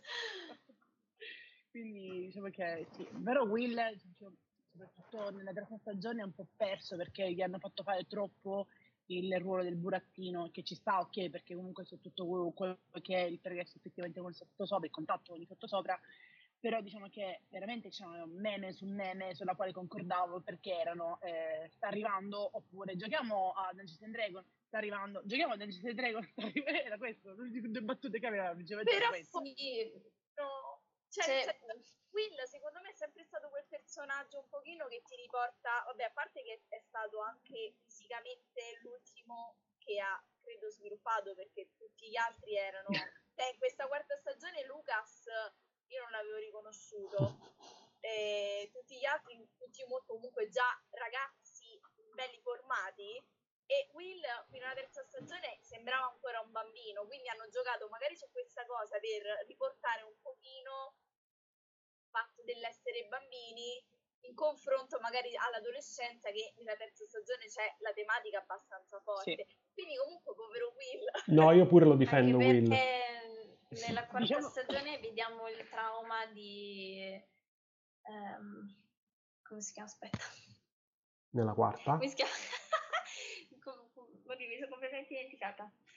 Uh, il personaggio di Sadie, non mi ricordo purtroppo adesso. Max. Esatto, cioè, mentre la quarta è completamente basata in parte sul trauma un po' di tutti, ma principalmente di Max, penso che alla fine la seconda e la terza siano un po' il continuo del trauma di Will. Will non ha mai alla fine avuto modo, secondo me, di affrontare quello che è stato il suo trauma, di rimanere da solo nel sottosopra, cioè lui non aveva veramente nessuno, era piccolissimo e poi quando è tornato tutti lo, i suoi amici erano cresciuti, erano andati avanti e nessuno eh, diciamo è rimasto come dice ma ne parliamo cosa è successo? Cioè alla fine l'hanno lasciato un po' così e lo trattavano tutti come se fosse ancora un bambino ma in realtà erano cioè lui è un bambino. Eh, ma, e Mike non gli scriveva tra l'altro non gli scriveva. No poi comunque perché Will ha rotto le scatole tutta la terza stagione per giocare a D&D e poi Dustin e Mike lo fanno ma, ma come non volevate più giocare poi adesso? Eh, diciamo che potevano comunque anche cambiare il taglio per far capire che effettivamente era questo, perché è l'unico che è rimasto con lo stesso taglio di capelli, però sul volto differente rispetto a prima, perché comunque eh, appunto con la pubertà cambi, i tratti si induriscono e dicono che il taglio a scodella gli fanno un po'... ce l'avrei un sacco per un Tra l'altro lui ha pregato di, fare, di, cambiare il taglio almeno nella quarta, è diventato quasi un portafortuna per i Duffer, cioè non glielo cambieranno eh, mai. No, però Will secondo me è stato bravissimo nella prima stagione, cioè è, è stato di fatto la narrazione ha ruotata intorno a lui. Poi lui, Mike, un po' si sono persi come personaggi, ma ora visto che forse l'ha uscita Ida, l'argomento, secondo me uno, il punto più basso di Stranger Things è stato quando hanno ridicolizzato eh, nel, nel, reiterare eh, la storia, hanno ridicolizzato il momento stesso di, eh, di D&D, cioè nessun appassionato di D&D prenderebbe mai in giro un altro giocatore di DD eh, perché è stata proprio una presa in giro cattiva, no? come se fosse un gioco infantile, come se a loro non interessava più. Poi infatti nella quarta col personaggio di Eddie secondo me sono stati molto attenti a recuperare quella parte di appassionati di fandom perché l'avevano fatta grossa. Obiettivamente qualsiasi appassionato eh, di, di giochi di ruolo non userebbe, cioè, ecco lì è stato un, un passaggio a vuoto, non era, non era realistico in, in, nessun contesto, se si è appassionati di giochi di ruolo, giochi da tavolo, giochi di... insomma di... Diciamo che... No, non, credib- non, era credibile quel passaggio. Quindi, mm. ah, secondo me in, quella, in, quel passaggio hanno voluto più eh, focalizzarsi sulla classica cosa del o giochiamo ai videogiochi o comunque ai giochi in generale, quindi o gio- continuiamo a giocare o ci cominciano a interessare le ragazze. Esatto, voleva, eh, era quello il significato, cioè cercare di mostrare in qualche modo eh, la crescita del personaggio, però non, non era realistica quella, quella, frase. Credo che quel personaggio di Eddie con l'Hellfire abbiano recuperato alla grande rispetto alla, Eh, ora vi leggo invece quali sono i miei personaggi, ovviamente già l'avevo dimenticato, però ve l'avevo... Allora, prima stagione, Wynonna e Dustin, Wynonna straordinaria, ma Dustin l'avete citato tra i vostri preferiti? Non so Sì, se c'era. Sì. Mm. Dustin è fortissimo. E vita. poi nella seconda ho messo Steve e 11 perché comunque 11 mi è piaciuta la, diciamo, la- un po' la, la storia della seconda. Nella terza, sempre di nuovo Steve, eh, Steve e Robin, Robin straordinario. Ah, Robin non l'avete citata invece, Monelli, è straordinaria. Eh ah, ok, Robin, nella terza. Ah, ok, Robin. Nella quarta, nella quarta non lo so, ancora non ho deciso nella quarta quali sono i miei personaggi preferiti. Sicuramente mettiamo gli Eddie, quindi Eddie. Vediamo un po' Eh. Eh, Comunque non abbiamo citato un personaggio fondamentale. Hopper, che è Hopper, la- vero? Che è la sorella di Lucas. Ah, la sorella di Ru- Erika, Erika. però Erika, io l'avevo- Erika è fantastica. Qua- quando- nella- America Erika. è "Sì, fantastica." ved- Vedrai che andrà a giocare Erika perché era troppo. Era troppo. eh, Ne- nella terza scrissi, credo, a Maria ehm, che mi piaceva il personaggio di Erika perché rispondeva male al fratello, no, lì al centro commerciale, ma onestamente non immaginavo che poi questo personaggio... Ah no, veramente già nella seconda con i giocattoli, non, non immaginavo che avrebbe ricevuto questo spazio, ma strameritato, perché è stata è fantastica Erika. E un'altra cosa che mi stavo... Eh? Cos'era? Niente, l'ho dimenticato. Eh, però no, fanta- nella quarta non so. Eddie sicuramente, l'altro personaggio ancora lo dobbiamo, lo dobbiamo scegliere. Si deve parlare di Mm. Robin, si deve parlare di quanta fortuna Maya abbia perché è la perfetta congiunzione dei suoi genitori e ha di entrambi. Cioè, ci sono momenti in cui ritorna perfetta- ricalca perfettamente Uma Thurman, mentre altri è Ethan Hawke preciso. Cioè, è allucinante, è allucinante. Riuscite a vedere entrambe. E poi, appunto, automaticamente, molto spesso, quando, quando fanno le- fare delle determinate scene, sembra sua madre ai tempi di Kill Bill. Quindi eh, anche lì diventa una citazione ulteriore perché hai lei che è la copia sposata di sua madre con quelle stesse espressioni, quindi molto spesso la ricalca benissimo. E quindi sono quelle, eh, quelle scene action che le fanno avere anche un, un grande spessore dal punto di vista di caratterizzazione femminile. Quindi veramente eh, Robin è cioè, inutile proprio citarla, è perfetta. Mi, mi sono ricordato... lei, che lei è russa e lei è una spia. Da TikTok quanto va avanti. Lei è una spia russa. Va bene. Mi sono ricordato eh, cosa vi volevo dire. Nel frattempo la mia cam si è spenta, ho fatto un macello un paio di volte, ma non importa. E avete visto la partita durante la Geeked Week di Netflix a D&D? Dove Eddie, l'attore che interpreta Eddie chiaramente, ehm, il suo personaggio si chiama Jokiri e, è praticamente una specie di volpino peloso, quindi lo, lo sfottano nel, nel- nel peggiore dei modi, è troppo forte comunque quella, la partita. Ci sono Erika, Eddie, Mike e Gaten che giocano a D&D, c'è un master bravissimo, bellissimo. E- ok, ok, quindi un pochino con i personaggi. Ma oh, l'avete tirata fuori, quest- voi fuori questa cosa di, di chi muore? No, anche i Duffer poi hanno confermato. In realtà il primo è stato Will, che forse fatto un po' il Tom Holland della situazione dicendo no, veramente è iniziato Millie Bobby Brown dicendo siamo troppi, scherzava, non, riusciamo- non riuscivamo più a fare nemmeno le foto, eh, le foto di gruppo alla fine della quarta stagione, eh, i Duffer dovrebbero fare come il Trono di Spade, iniziare a tagliare un po' di personaggi, ma è stata una battuta chiaramente ironica, però Will ehm, ha in qualche modo, sempre durante un'intervista, quindi ufficiale video credo, eh, disse eh, il mio personaggio non dovrebbe essere a rischio e già qui metti le mani avanti, sbagli perché c'è poi quella sensazione, però disse "M- qualcuno morirà, quindi è stato in qualche modo Will a dire qualcuno morirà e i Duffer l'hanno poi confer- confermato forse per togliere la patata bollente da Will che si è fatto scappare forse qualcosa che non doveva dire, ma soprattutto se no la cosa più grave che ha detto il mio personaggio non dovrebbe correre rischi eh, laddove a mio personale avviso, eh, purtroppo dovremmo salutare proprio Will, però questa è una mia sensazione. Voi come vedete anzitutto... Cosa? Sarebbe un autogol incredibile Mm. eh, uccidere uno dei quattro protagonisti bambini, eh, che ormai non sono più bambini, prima dell'ultima stagione. Cioè un conto è che lo uccidi nell'ultima stagione, però fare un'intera stagione senza uno dei quattro protagonisti Esatto. è un po', cioè, nel senso, può far storcere secondo me la bocca a qualcuno. Secondo me morirà mm, qualcuno tra tipo Nancy Oh, uh, vera. Jonathan. No, difendiamo Nancy e Jonathan, anche noi le abbiamo incontrate al Giffoni, difendiamoli. Io A parte ho questa che teoria che secondo me morirà Morley. Perché è arrivato... Sì, secondo me questo personaggio è arrivato a un punto Ma io mi, mi farebbe anche piacere perché è un personaggio che... Anzi, ora un po' sta recuperando, ma prima era insopportabile. Veramente insopportabile. Non... Veramente... Non, diciamo, ci sarebbe la ola. Eh, ma ecco, qual è...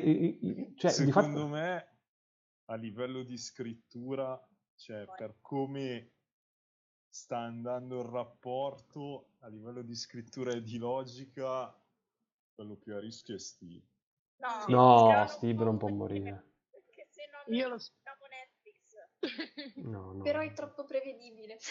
Eh, questo Magari è vero. Però a è livello di scrittura quel triangolo lì in qualche modo lo devi... Steve ormai Eh, sembra Bruce Campbell nell'Armata delle. Tenebre, no? Anche petto nudo, sembra proprio... a rischio, secondo me, devo essere sincera. Anche per come è Mm. finita la, la prima parte. Esatto, ma Mm, poi eh, sì. anche perché se dobbiamo cercare di risolvere questo triangolo, eh, effettivamente eh, ha senso a quel punto vedere la- il riavvicinamento tra i due sull'ottica del tipo Sì. appunto eh, Schiattamenzi perché ehm, così lasciamo il trauma a entrambi. Cioè, sono finiti. Oh, mi dispiace. Me no. Io Nancy non l'ho, non l'ho tollerata nella terza stagione, quindi no.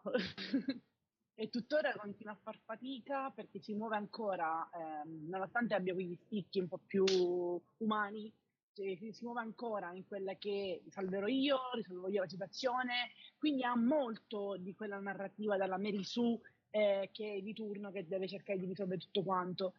Fortunatamente la fanno sbavare, quindi comunque cade anche lei in cespica, quindi in quei momenti in cui incespica però comunque è insopportabile, perché se pensiamo che il primo momento in cui effettivamente incespica è quando tradisce Steve, effettivamente eh, incespica è un momento di mero egoismo. Quindi se noi leggiamo eh, l'altruismo tanto quanto l'egoismo, in realtà lei lo fa più per la gloria che non per altro. Lei si muove molto per quella che è la gloria in generale, da a livello giornalistico, a livello personale, a livello di tutto quello che può essere la costruzione. Diciamo che la... me- Cosa? Non mi piace comunque. Ah, beh, eh, a me la, è- è la storyline di... cioè mi è sembrata molto veramente ehm, appesa e poco sviluppata questo, tutte le dinamiche lì del- della redazione del giornale nella terza funzionano poco e male di lei, Jonathan, Sì. sono poco, anche per quello che avevamo visto fino ad allora. Quindi forse Nancy paga un po' la terza stagione dove mh, non ha avuto un buon sviluppo, però a me come personaggio ne- ne- piace molto, poi prima, seconda, mh, è abbastanza un anche unicum. Jonathan, anche Eh. Jonathan nella quarta... Jonathan nella quarta è, è-. Jonathan nella quarta è precipitato, secondo me. in California sono tagliati proprio. Sì, Jonathan nella quarta è precipitato. Eh, Mike non si, non si capisce bene il suo ruolo perché forse voleva sviluppare questo, cioè doveva continuare la storia con Eleven, però non, ehm, la, la perdiamo subito, dopo un pochino il- l'incontro perdiamo subito la- questa linea narrativa. E, e Willy invece c'ha questo poster che si porta da presso. Che cosa ci sarà? Ci sarà lui e Mike, no? Probabilmente un bel dipinto o qualcosa, no? Eh. Poster che si o il eh, suo definitivo coming out o non si sa ancora Ah, bene. anche lì i Duffer hanno detto che lo chiariranno. personaggi troppo deboli per, per ammazzarli nella quarta. Eh, Will, Cioè, Will, non eh, creano un grosso impatto a livello emotivo se fai fuori Will, Jonathan Esatto. nella quarta. poverini. Will- Secondo me invece se fai fuori o Steve o No, Steve Nancy, no. La cosa... Steve è come Facciamo uccidere Superman. Alla fine, alla quarta stagione, le grandi serie hanno sempre una morte celebre, più o meno. Io ricordo Ecco. in Gomorra, nella quarta muore Ciro Di Marzio. Vabbè, Basti pensare anche comunque come No, sì, Ciro. Di Marzio nella quarta, sì, sì. Come Perfetto. finiva comunque la terza stagione di Stranger Things, che già lì eh, che era il forse l'idea della quarta, che era terminata Ah, con l'ipotetica morte di Hopper, quindi, e lì era effettivamente Eh, molto però lì hanno fatto, subito, lì han fatto subito retromarcia. E secondo me invece lì dovevano avere il coraggio di, Seppellirlo di andare fino in fondo perché onestamente anche la storyline eh, russa ma, Sì, insomma, un po'. insomma. perché a quel punto anche se è molto bella la scena quando si rincontrano loro sì, quello sì ma tutto Infatti- il resto ed è per anche- questo che, che Marco detesta Murray No, Murray veramente da- dal suo ingresso in scena proprio non... no. Però ora ha studiato karate, almeno si rende La utile. esatto, esatto. A me non è dispiaciuta la storyline in Russia, cioè nel senso era un ottimo parallelismo, a parte la eh, rappresentazione della Russia eh, con la mentalità degli anni Ottanta, quindi comunque anche se non è il periodo storico questo proprio migliore per Ideale. rappresentare la, la Russia, però sai quella rappresentazione un po', un po' retro, capito che cosa nascondono i russi. Oltretutto la, la quarta stagione è ambientata nell'86, che è l'anno di Chernobyl, giusto? Sì, ok.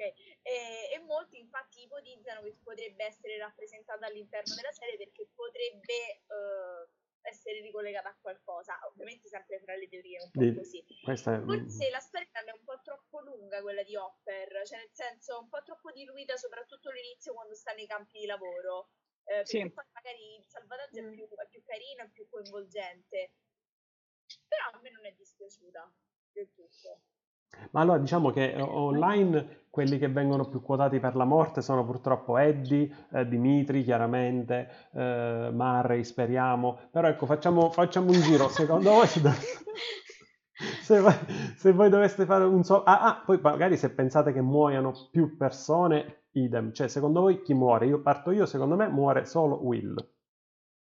Io avevo letto Will? che erano confermate due morti, quindi io mi aspetto due morti. Ah, due morti, quindi Will e Murray, non lo so, il secondo nome non so chi... Oh, Will Beh, secondo me beh, Will e Dimitri, Will e Dimitri. Will è troppo potente per tutta la storyline di Vecna. Lui secondo me adesso l'hanno tenuto da parte per ritirarlo fuori queste ultime due puntate perché lui ha una cioè non è il fatto che anche tipo il sottosopra sia fermo quando Will è sparito, cioè è troppo importante. Sì, c'è qualcosa che ancora deve venire fuori, di vero, quando lui si Sì. toccava la nuca, ha delle O sono io un sensazioni. po' delusional perché voglio che Will riabbia un po' quella roba lì, però mi sembra ancora un po' buttato via, mi dispiacerebbe se lo Però le premesse ci sono, perché anche in passato diceva no, non viene per te, viene per tutti gli altri, no? C'era questo, ormai questa connessione tra Will e il Poi si sottosopra. continua a toccare il collo, cioè c'è qualcosa di un po'...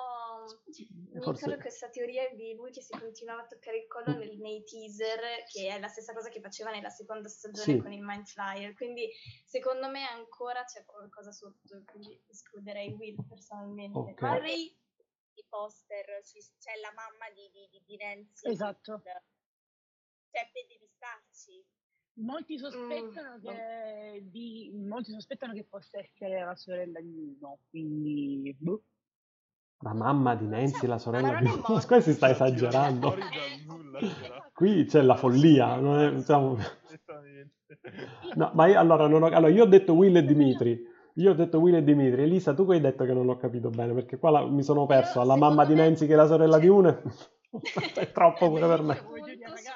Ma perché qualcuno dovrà morire secondo me tra quei tre. Adesso che hanno raggiunto, raggiunto Opera, Murray secondo me è più o meno un po' E l'altro perché ha detto che... ne- me- eh, Murray e l'altro? E l'altro... eh, Sempre che ne muoiono mi due. dispiacerebbe eh. se, fosse, se fosse Nancy a questo punto, però è quella più Va bene. diciamo. Ok. Questo perché non voglio assolutamente pensare che possa morire, Morire Will perché- o Eddie. Mm, ok. Eh, Aida, vai, lo so che sta- eh, ti, ti ho interrotto perché mi è sembrata veramente enorme questa cosa che la sorella mi hai sconvolto. No, la, la- la teoria è bellissima perché effettivamente perché, eh, eh, noi sappiamo che in realtà entrambi i figli siano morti, però eh, la teoria si basa sul fatto che noi non vediamo la sorella di uno con gli occhi insanguinati, quindi la classica morte in cui sono morti i genitori, o con cui lui ha ucciso effettivamente i genitori, ehm, o gli occhi cavati del padre. quindi politicamente, essendo che comunque già il padre era convinto che anche il figlio fosse morto, perché dopo il coma, dopo una settimana, ha detto che eh, eh, era eh, passato la miglior vita, nessuno ha detto nulla su quello che è successo effettivamente alla sorella. Morto ok per quello che è il racconto del padre, ma non è mm. detto che effettivamente la figlia possa esserlo e quindi alcuni hanno questo sospetto. Però non è un po', un po troppo un... grande d'età la mamma di Nancy rispetto a... No, dicono che, dicono che comunque ci dovrebbe, ci dovrebbe, rientrare, poi appunto sono teorie fa, dei fan, però è divertente molto citarla questa cosa, anche perché appunto era presente nei, nei poster e tra l'altro era legata eh, sul poster anche alla casa stessa, perché appunto anche una delle citazioni che abbiamo detto è la casa, eh, la casa di... Ah, assolutamente, la casa di, di Sam Raimi. Eh, che ricorda tantissimo sia quella di Hitchcock, come comunque tantissime altre case classiche de, de, dell'horror. E, ehm, e, nei poster appunto eh, ci sono i vari personaggi che sono legati a dei luoghi, quindi vediamo appunto le, le antenne, vediamo la casa stessa e la, in questo caso la madre di, eh, di Nancy e Mike ha, appunto la, è legata alla casa, quindi non capiamo ancora il perché. E nel trailer di questa seconda parte si vede che comunque lei ha un momento, cioè una scena in cui si vede proprio lei in primo piano con la faccia abbastanza sconvolta da non si sa che cosa. Quindi le basi su questa teoria effettivamente ci possono essere, ci, eh, vedremo effettivamente quello che sarà. Comunque perché nessuno ha detto che probabilmente potrebbe morire Joyce? Scusatemi. Quindi secondo te chi muore? Joyce? Per me è molto probabile Joyce, spero in Nancy, ma temo in Max. Max no, Max no, Max no. Te lo segno ma Max no. Metto su... No, gio... no. È quello. Steve e Max no. Quando... E Ro- Robin. Vabbè, tra Max e Robin salvo genere... Robin, però no, no scusa. Eh, quando ci sono storie del genere e, e la storia del personaggio ha un crescendo così tanto, quindi un climax veramente così tanto alto, è perché si vuole cercare di portare il pubblico ad affezionarsi in, maggior, in maniera preponderante a quel, a quel, personaggio per poi successivamente dire ciao ciao. Quindi eh, per questo temo per Max. Quindi per adesso abbiamo detto tutti i personaggi diversi. Uh, Will Dimitri, Murray e Nancy, Joyce e Max. Uh, Marti, per te chi ci lascia le penne? Elisa ci ha detto che saranno uh, due, quindi due. Mio malincuore dico Nancy perché Aia. mi risolverebbe il triangolo, il triangolo amoroso non Non influisce un'antipatia personale, vero o no? No, no, lei cioè se per antipatia personale gli avrei detto Jonathan.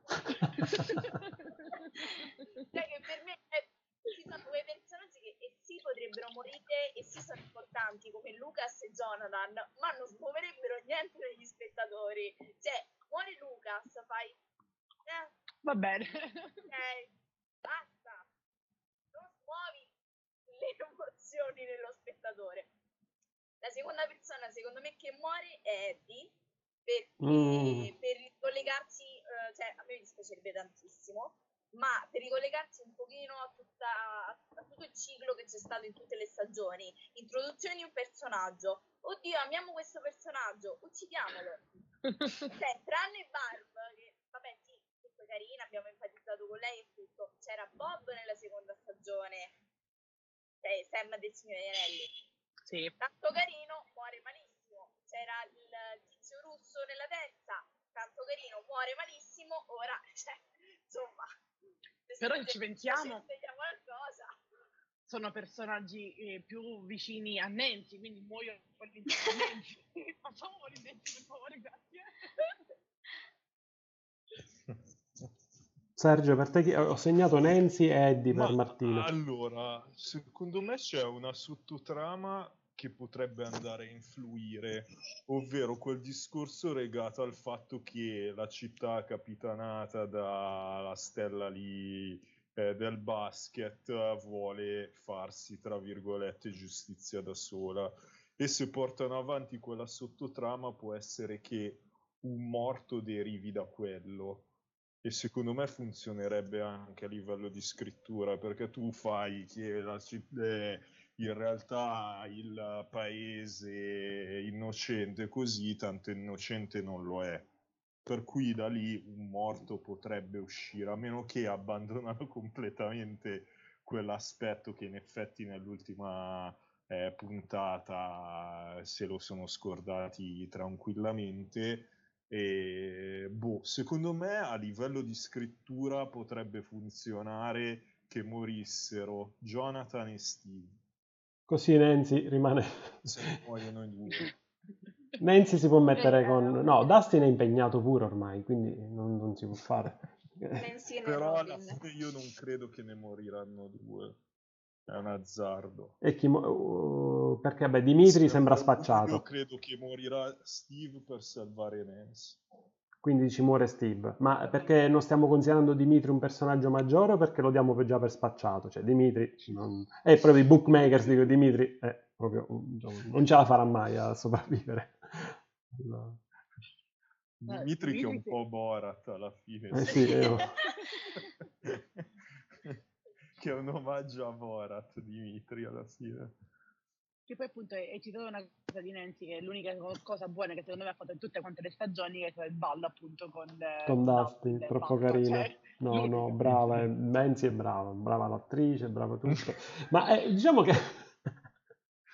Brava. La terza stagione perde parecchio, effettivamente. Però c'è la terza stagione, ci sono alcune cose, la signora, la signora è spaventevole, non la signora quella che si mangia il, il concime, quello è stata abbastanza riuscita come scena. Sembra quasi eh, da, da- tipo un po' richiami Resident Evil, lo zombie, no? Quando, carino quella, quella scena, una delle poche cose, prima del gran finale.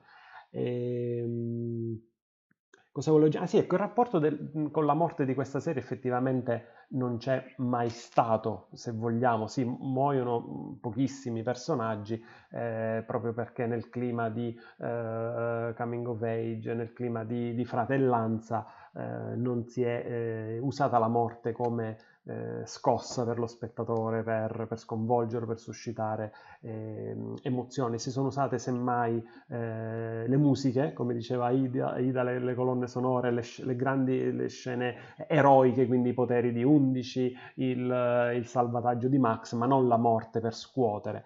Eh, cambia qualcosa, perché i Duffer lo hanno confermato, quindi qualcosa succederà, oppure anche i Duffer stanno facendo un tease di qualcosa che poi non succede, quindi mh, alla fine dei conti non morirà eh, nessuno dei personaggi principali, ecco. Ma Tra cui speriamo di poter includere anche Eddie, ecco. Scusami Aida, secondo te? che secondo me è un modo per renderla più adulta, proprio in, Mm. eh, il fatto che eh, comunque ci sta che la morte possa restare una cosa ancora eh, reclusa, comunque esclusa a chi è più piccolo. Tant'è che infatti comunque non è un caso che eh, effettivamente la cosa che sconvolge tutti quanti per cominciare la narrazione è l'ipotetica morte di Will, quindi tutto quanto inizia il ritrovamento del corpo. E quindi in realtà eh, i nostri protagonisti hanno un rapporto con la morte che non è più mai stante su questo punto di vista, però è un cercare di scoprire ehm, come se fosse un gioco in un certo senso, cioè loro le vedono le morti ma non sono comunque collaterali o comunque affini a loro. Nella fase di crescita ci sta che questo rapporto diventi più preponderante e più forte e che quindi appunto si arrivi a dover affrontare un lutto effettivo, comunque più, più ehm, pressante. Non è un caso che infatti il, il trauma di Max venga così tanto, eh, secondo me, messo sotto l'attenzione.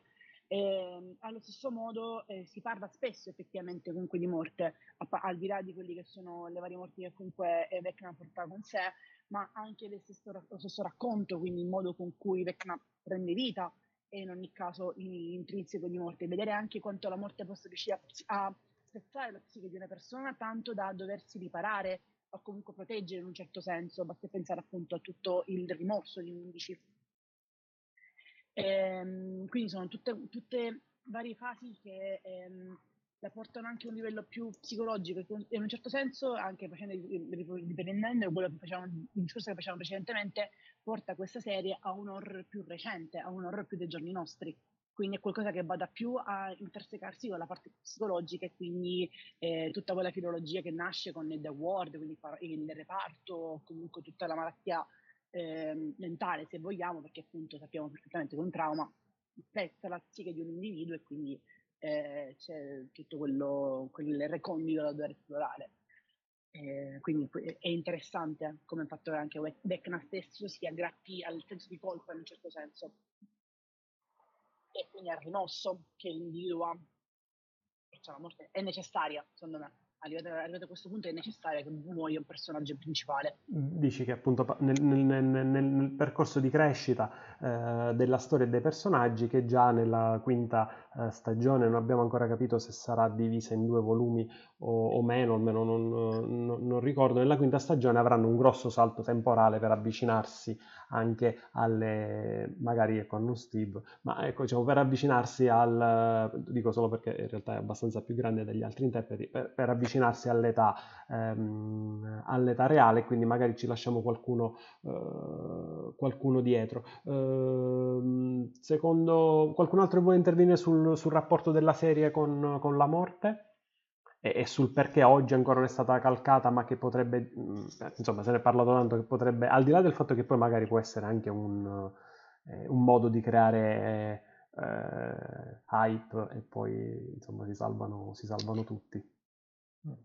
Beh, sicuramente è un tema onnipresente in tutte le stagioni. Ripeto, secondo me nella terza si erano spinti a dire ok, proviamo a far morire un personaggio eh, importante, poi hanno fatto un po' retromarcia anche perché comunque eh, si sono resi conto che, che, probabilmente era ancora presto. Io credo che, eh, come si è detto in precedenza, difficilmente morirà uno dei quattro protagonisti, dei quattro ragazzini. Difficilmente morirà Eleven anche perché la vedo poco, eh, credibile come soluzione. È chiaro che adesso qualche personaggio di contorno, di contorno ma fondamentale è giusto provare a tenendo conto che eh, in realtà negli anni 80 eh, tutti i coming of age erano in qualche modo re- legati al eh, contatto con la morte che poi portava alla maturazione, cioè alla fine Stand By Me è tutto un viaggio di questi ragazzi che vanno alla ricerca di un, eh, di un cadavere, per cui è un elemento fondamentale. Negli anni Ottanta, loro l'hanno inserito e in queste stagioni è stato sempre qualcosa più collaterale che riguardava gli altri, prima o poi secondo me dovrà toccare anche a qualcuno dei protagonisti. Mi è piaciuto molto il riferimento di Aida al, um, al senso di colpa che sembrava uh, fosse eh, gravasse tremendamente su Eleven anche perché i suoi ricordi non gli permettevano esattamente di eh, ricollegare gli eventi poi collegati a, a, uno e anche il discorso un po' del, de, de, della formazione. Eh, secondo voi questi argomenti come, come, si chiuderanno? Sempre se ci sarà, probabilmente sì, ci sarà una chiusura definitiva alla fine di volume 2 proprio perché il, la, la quinta stagione avrà un, uh, uno stacco. Uh, quanto e come, ehm, che, che, tipo di maturità, cioè co- come andiamo a salutare in queste, credo quasi no, due ore, due, quasi cinque ore eh, di, di, gran finale, andremo a salutare i personaggi, cioè non, non si tornerà più indietro, non saranno più bambini, tra virgolette, da dopo volume, volume 2. Tutti dovranno crescere, quindi for, probabilmente anche quello che dice Sergio, cioè nel senso la morte è forse quello che, l'elemento, la perdita, eh, non siamo magari questo, la perdita è forse l'elemento che fa crescere più, eh, più rapidamente.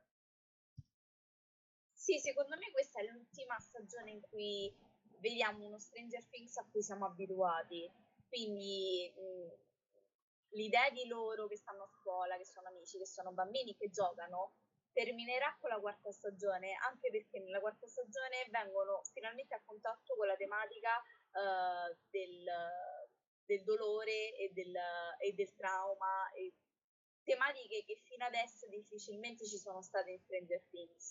Ci sono state, come diceva Ida, per esempio, il fatto che Will non ci fosse era una sorta di caccia al tesoro per ritrovarlo non si sono mai approcciati a tematiche adulte e, e, più, e, più, gravi. Invece in questa quarta stagione sì, soprattutto per esempio Max il fratello e tutta la parte del lutto. Quindi secondo me questa sarà una, so- sarà una sorta di addio allo Stranger Things che, a cui siamo abituati che non per forza, cioè nel senso dobbiamo dare una conclusione comunque alla serie e se verrà fatto appunto questo salto in avanti nel tempo uh, si vede che dobbiamo di- dire addio ad una parte della serie qui, cioè, che ci hanno abituato a vedere. Anche perché secondo me il salto nel tempo verrà fatto molto alla hit, se vogliamo. Eh, sì. Quindi questa loro che devono cercare di affrontare quello che magari non è, cioè il male non del tutto estirpato e, ehm, e che avrebbe molto senso dal punto di vista proprio della narrativa di come è andata avanti la, la, serie. Quindi poi appunto una cosa che volevo aggiungere anche su quel tema giocoso che dicevo, basta vedere come affrontano anche la tematica del demogorgone inizialmente, eh, con tutta quanta la narrativa di Dart, quindi Dustin che prende il, il potenziale eh, prossimo assassino dell'umanità, esatto, tutti. si mangerà tutti è come un gioco, è un animale domestico inizialmente e, e qui, lì si vede anche l'incapacità di ponderare quello che potrebbe essere un pericolo effettivo. Loro finora hanno agito molto per incoscienza, hanno agito perché comunque sapevano che 11 poteva salvare il mondo, lei poteva essere la chiave di volta per tutto quanto. Anche 11 ha fatto molto affidamento sui suoi poteri, tant'è che infatti in questa stagione noi vediamo la sua fallacia nel momento in cui lei non riesce più a usarli. E, e che è emblematico perché se lei è fragile, automaticamente è fragile tutto il gruppo a me eh, Sergio ha sbloccato un altro, un'altra riflessione, però l'ha, l'ha, già anticipata Aida, quando Sergio ha riferito no, della un po' stand by me oppure quel tipo di film dove c'è un gruppo di ragazzini che in qualche modo va incontro eh, o l'incontro con un cadavere o comunque la, la, conoscenza di qualcosa di nuovo come la morte e, e ci sono forti riferimenti a Hit ehm, in Stranger Things, soprattutto in questa quarta stagione, e esattamente penso anch'io lo stesso come Aida, quest- lo stacco e il ritorno de- del, del, male, della malvagità tra la quarta e la quinta sarà vissuto insomma, sulla falsa riga di quello che succede su, su It. Elisa, secondo te questo rapporto tra, eh, tra i personaggi e, e, la morte che inevitabilmente è stata paventata prima da Millie Bobby Brown, poi eh, ad altri personaggi, dai registi, eh, sarà necessario ai fini della crescita del, del, del personaggio, della chiusura della narrazione o, o pensi che in qualche modo si possa anche guardare positivo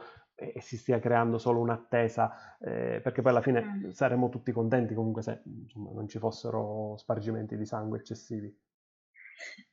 eh, io forse vado un po' controcorrente, sarei meno contenta se non ci fosse una morte, nel senso che di, sarebbe... Ah, per Marray dici. Eh, soprattutto eh, sarebbe un po' troppo irrealistico cioè, finora sono sempre morti personaggi che hanno aiutato i protagonisti, però loro, loro se la sono sempre un po' cavata. Questa volta, secondo me, anche perché sono contro un, una cosa che non è il Demogorgone, non è il Manflyer Vecna, è una cosa che ti entra proprio, ti tocca eh, proprio in modo viscerale, sarà veramente, secondo me, quasi impossibile che qualcuno non muoia dei protagonisti, soprattutto perché eh, sono un po' il target, conoscendo anche secondo me 11. Quindi è una cosa, cioè, non c'è molta, secondo me, eh, da farsi, cioè, è, è, palese che qualcuno morirà, mm, anzi sarebbe un po', un po' underwhelming secondo me se tutti, dopo tutto questo casino, ok, stiamo, stiamo tutti bene. Cioè, Tra l'altro poi nei trailer Vecna dice più volte no, i tuoi amici hanno perso, avete perso, e, insomma vi ho sconfitto, sì, quindi ci sono diversi cioè, riferimenti. Mi piacerebbe che fosse tipo il classico villain che viene sconfitto con il potere dell'amicizia, cioè, mi sembra un po'... mi sembra un po' così, un po' un insulto al personaggio di Vecna che tra l'altro è super interessante. Tra l'altro, ecco, ma questa me, me, me la tiri fuori tu perché eh, non, non, il potere dell'amicizia, ma probabilmente ho questa sensazione, non siamo riusciti a fare questa anteprima mondiale ci abbiamo provato, eh, potrebbe essere sconfitto dal potere della musica, che comunque abbiamo già visto essere estremamente eh, diciamo, funzionale nel limitare i poteri, no? I poteri diciamo, a distanza, i poteri di controllo eh, di, di Vecna noi abbiamo, vediamo sia brev- brevissimamente in un trailer Eddie con la chitarra. Eddie, ma eh, la scena Eddie l'ha citata, l'ha citata, dice c'è una scena dove una chitarra e non può dire altro perché anche nel trailer si vede che non ti permettono di capire altro, però c'è un articolo ufficiale di merchandise, ma credo questo, non, non credo che qualcuno in Italia l'abbia scritta questa cosa, però noi non, noi non ci siamo riusciti a fare l'anteprima, ormai uscirà l'uno, ma c'è comunque un poster che ritrae Eddie eh, seminudo, con le mani in alto, con la chitarra, eh, che in qualche modo richiama la locandina di un gruppo rock molto famoso proprio di quegli anni, eh, Stranger Things 4 nell'86, questo gruppo nasce 81-82, un gruppo metal, no? considerati gli dei del metal, non voglio dire il nome, però li abbiamo, li abbiamo contattati dicendo siete stati contattati per Stranger Things esattamente come Kate Bush, loro rispondono a tutti e a tutti, a noi non hanno risposto perché evidentemente non potevano rispondere, io sono quasi sicuro che eh, gli dei del metal ci saranno proprio in quella scena di Eddie, perché lui ricalca proprio una loro eh, cover, però insomma non, non, siamo riusciti ad avere la conferma dai Manowar che, insomma, che saranno loro nel... Uh, in, in, Stranger Things. Quindi comunque, allora, il, il, potere dell'amicizia no, ma il potere della musica, anche magari un, una chiusa, quanto, quanto, hanno pesato la forza delle musiche da comunque anche eh, Neverending Story, eh, sì. a Kate Bush, eh, in questa serie, cioè c'è una, è stata un'attenzione estrema, un po' come l'attenzione che se vogliamo mettono eh, anche eh, James Gunn, Taika Waititi nelle ultime produzioni, eh, dal punto di vista proprio della, della um, de- della struttura musicale dell'opera. Si sta tornando ad ascoltare buona musica finalmente, questo è il mainstream sta riconoscendo nuovamente la buona musica. Sì, ma è un, nel senso fa anche molto male quando vai in discoteca, sì. senti la canzone di Neverending Story vedi le, e senti la gente vicino a te e fa oh, una canzone di Stranger Things. Mm. Sì, quello è il tuo cuore, sì. Io l'ho sentito non per, per, per, la storia infinita, ma per Kate Bush, sì, è la canzone di Stranger Things, è diventata la canzone. Tutta musica che, cioè, allora, personalmente io ascolto... Cioè, io, eh, io, io, faccio outing e ricordo più la cover dei Placebo di quella canzone, comunque. Ah. faccio outing anche un po' per gusti miei musicali, nel senso che comunque amo la musica degli anni Ottanta, ma ricordavo più quella dei, dei Placebo. Cioè, sapevo che era una cover, ma non conoscevo benissimo l'originale. Io conoscevo l'originale stranamente ma perché appunto per la musica sono molto un'anima antica, quindi ascolto più direttamente 60, 70 e 80 perché secondo me sono gli anni eh, in cui si, si, è fatto di tutto e si è fatto bene di tutto. Tanto che infatti eh, non è un caso che eh, anche lì eh, The Umbrella Academy sia una delle mie serie televisive preferite ad oggi, proprio per quelli che sono gli inserti musicali c'è anche lì c'è una scelta musicale, anche recente in realtà, però fatta con cura perché le musiche ti parlano e parlano soprattutto di quella che è la storia stessa.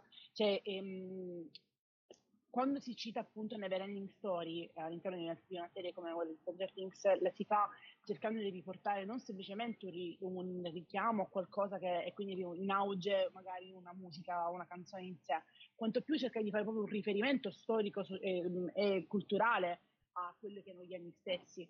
Perché sì, è vero, ehm, con il film ci è cresciuta magari la generazione dei primi anni 90, quindi comunque eh, arrivano i, i, miei coetanei, eh, ma il 2000 difficilmente secondo me hanno visto un film come La storia infinita, ma perché lo giudicherebbero come lento, eh, perché sono abituati a roba più da eh, snack, anche a livello cinematografico sono più abituati a snack. E, ehm, quindi i, la, le musiche vengono scelte principalmente perché cercano di, di contestualizzare quegli istanti, di, renderci, di, renderli poi topici perché poi vengono associati a tutta quanta un'emotività particolare. Eh, è vero, bellissimo quella scena di Neverending Story in cui ci sta Dustin che la perché lì stai sfruttando le, le doti di un attore eh, come Gaten che riesce a cantare bene. È bravissimo. Ha fatto bravissimo. concorsi, sì, sì, ma ha fatto concorsi fin da piccolo di canto, quindi... Poi ha fatto eh, tra... Esatto. Ma Grazie. lui e la sorella cantavano fin da piccoli. Ho visto un video veramente di loro due pop fans praticamente con il microfono in mano che già stavano cantando. E quindi sfruttare anche lì la capacità attoriale di, una, di, di, un ragazzino e metterlo in pratica ti rende eh, quella scena anche più emotiva perché hai il talento dell'attore, hai l'emotività del personaggio, hai tutto quello che poi successivamente si va a concretizzare anche nella storia d'amore. E, e un po' fa anche questa canzone, cioè, anche se eh, la stanno pompando tantissimo, eh, Running Up the, uh, up the Hill, Ehm, che poi anche come titolo è molto collegato a quello che succede a Max, cioè anche molto significativa nel, esatto. nel, nel racconto rispetto esatto. allo... È proprio questo. Mm, mm, mm. Eh, anche perché il testo dice se potessi fare un patto con Dio, allora correrei per quella collina, perché comunque anche lì eh, torna alla questione del, del, del rimorso, del, del, di, di, quello che si è lasciato e si è perduto, perché se potessi fare un patto con Dio, lei probabilmente ritornerebbe nuovamente, con suo fratello. in vita. Comunque, eh, quindi... comunque è, incredibile come negli anni e nei decenni cambiano le percezioni, perché io ricordo benissimo che negli anni 90 la musica anni 80 era veramente schifata, si parlava solo di musica anni 60-70, cioè anzi veniva definito quasi come un periodo buio a livello musicale, quello degli anni 80, eppure col passaggio eh, dei tempi invece si va a recuperare molto di, di, di quello che è, che è, il passato.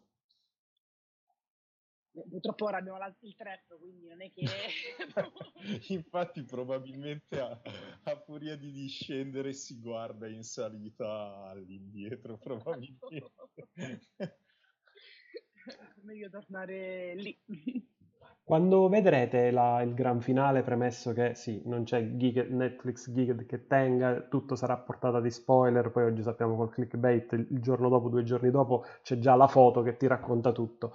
Quando vedrete eh, il volume 2, eh, che dura, Martina però lo sa meglio di me perché l'altra volta già mi aveva corretto, dura 2 ore più 2 ore e 37, qualcosa del po- poco meno di 5 ore, quanto dura più o meno? L'ultima dura mm. sicuramente 2 ore e mezza. Ok. Circa. La mm. penultima forse un'ora e mezza. Ok, quindi sulle quattro ore, sulle quattro ore. Quando la vedrete, che cosa vi aspettate e che cosa pensate che vi lascerà? Ecco, così facciamo questo gran finale, eh, ultimo giro. Anche se non chiuderei perché ho visto che praticamente abbiamo più lettori che, forse perché si sono sganciati da altre live. Comunque. Vai Marti, scusa. Io la guarderò domenica perché non ci arrivo prima e quindi ho tanto tanto timore, soprattutto se... Tu isolati dai social, non ti... Eh, esatto. Da TikTok, TikTok ah, è deleterio. No, come, TikTok come è, è, una giungla. L'ho visto anche con Doctor Strange, che fortunatamente io ho visto in anteprima, quindi io ero prontissima. Ma il non... giorno stesso di uscita mettevano immagini su immagini, quindi... Uh, sì, bisogna un attimo chiudersi nella propria bolla. Io sono fortunato che TikTok al momento è l'unica cosa Anch'io che... non ce l'ho, Bene, infatti meno male. spoilerato Stranger Things incredibilmente. No, Ma io... col titolo di un articolo, come fece Mani di Ferro Harry Styles, quindi tranquillo. Vabbè, io penso che eh, lontano dagli spoiler non si possa restare anche perché se comunque sei fuori dai social, nel momento in cui entri anche sull'autobus per questa serie, senti qualcuno che ne sta parlando, quindi te li becchi in ogni caso. E io spero di riuscire a vederla proprio nel momento in cui, cioè, mi faccio un chiusone, non ci sono per nessuno, sto lì e sono capace di farmi maratone anche di otto ore consecutive. L'ho già fatto perché ho fatto quella di stando notte, quindi sei ore di maratona, tutta una dietro l'altra, perciò penso che per Stranger Things possa essere leggermente più piacevole, per, per la tematica ovviamente, non tanto per, per quello che è la portata narrativa. E ehm, io voglio semplicemente uscirne sconvolta, cioè non, non, non mi importa quello che effettivamente accadrà. Vuoi, vuoi essere sconvolta?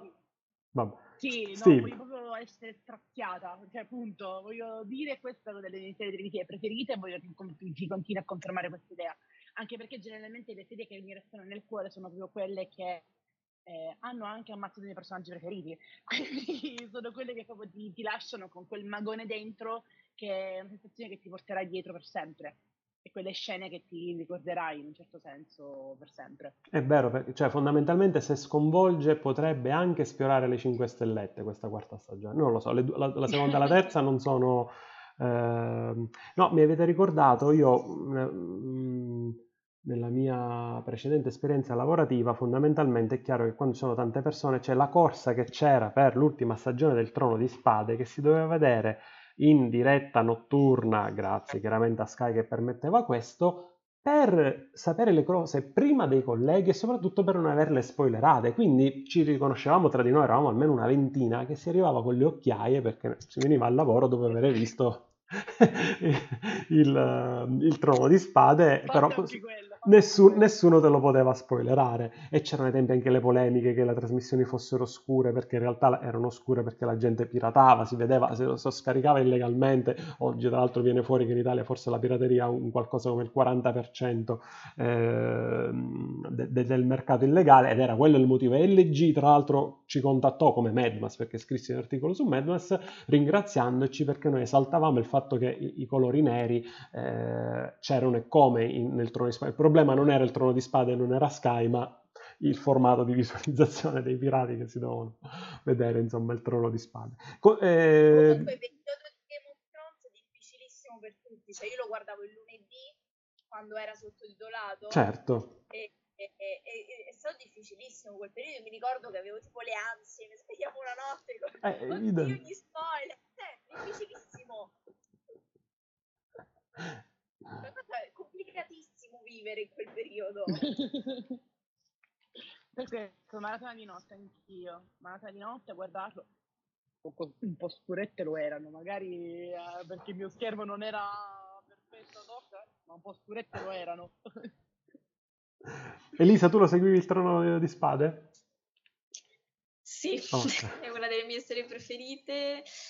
L'ottava stagione mi ha fatto io lo, anche quello l'ho visto tutta di seguito, quindi ho fatto una mucchiata selvaggia cioè per tutte le stagioni personali. Perché andando a scuola non potevo stare sveglia fino alle 3 di notte, quindi lo guardavo lunedì e cercavo di arrivare a fine giornata senza ricevere spoiler. Alla fine mi sono spoilerata qualcosa, però E nel frattempo qui, eh, no, questo, vabbè, non, non, non mettiamola dentro live questa cosa, pare che stia girando un clickbait su Anthony Starr, nuovo Wolverine, quindi mi scrivono, ah ma l'avete data la notizia? No, perché è falsa, quindi cioè, non le diamo le notizie false, quindi era... cercherò di fare rettifiche opportune agli amici su Whatsapp che mi, stanno lanciando lo scoop. E purtroppo questo è, questo è, il clickbait, questo è il modo di fare editoria che vabbè c'è in siti minori in, in, all'estero e che in, tutti, in tutte le nostre siti, tra virgolette, autorevoli in Italia che stanno mettendo Anthony Star Wolverine.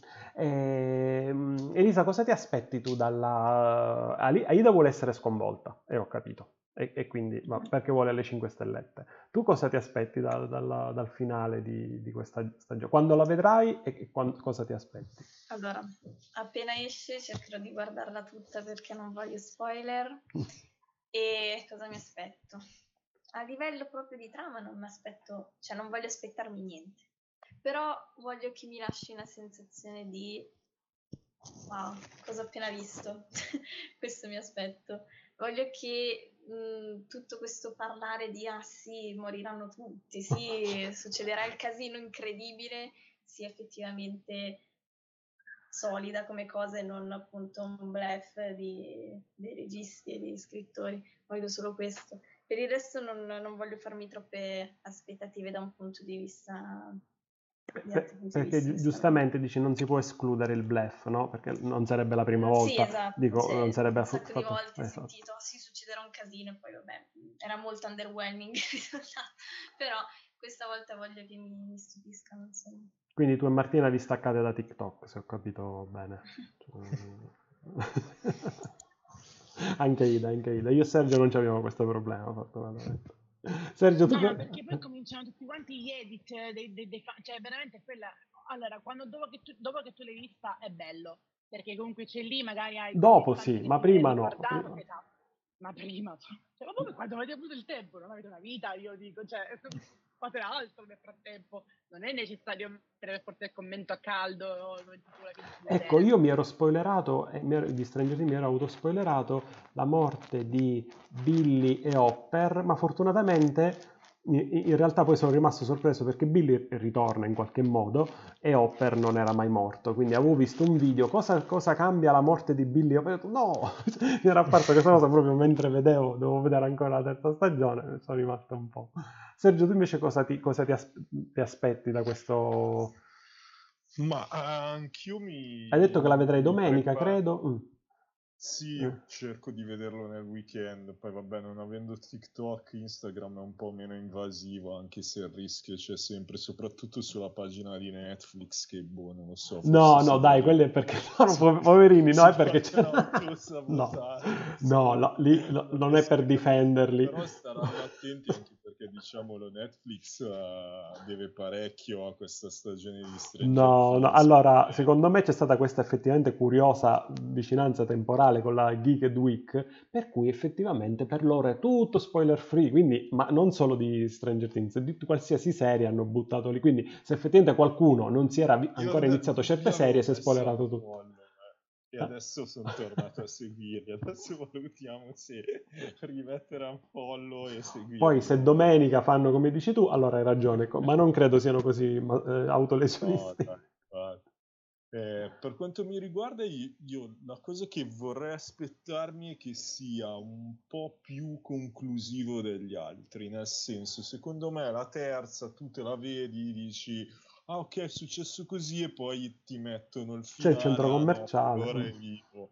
Eh, cioè, ma allora, nel senso, tutto quello che hai messo prima, eh, io pre- preferisco una chiusura che sia chiusura, poi ci vediamo tra 10 o 15 anni e ne riparliamo. Ecco, una cosa che io temo è che secondo me It, che è un romanzo che adoro, secondo me è il migliore romanzo di King, ha però una uno sbilanciamento tra la parte de- tra- da, da giovane che è nettamente superiore alla parte di quando loro tornano come adulti. Non vorrei che si facesse così con Stranger Things, cioè perché poi quando tu ribalti la situazione e metti degli adulti in determinati contesti Non cambiano hanno lo anche i parametri di riferimento e quindi devi anche ricostruire tutta eh, l'aspetto narrativo perché certe cose non funzionano. Infatti, l'ultima versione di Muschietti ha un primo capitolo che secondo me è accettabile e un secondo capitolo che è molto deludente per quanto Ah, il primo però è molto bello, però. Il primo è bello. il primo, il primo secondo me rende, il secondo è molto deludente. Marti, scusami, non ti abbiamo sentito. No, dico nonostante la presenza di attoroni seconda Ah, parte. sì, perché certo, vero. Cioè, Nel senso, ci sono attori grossi, Mm-mm. eppure si vede un sacco il calo. Sì, molto, molto...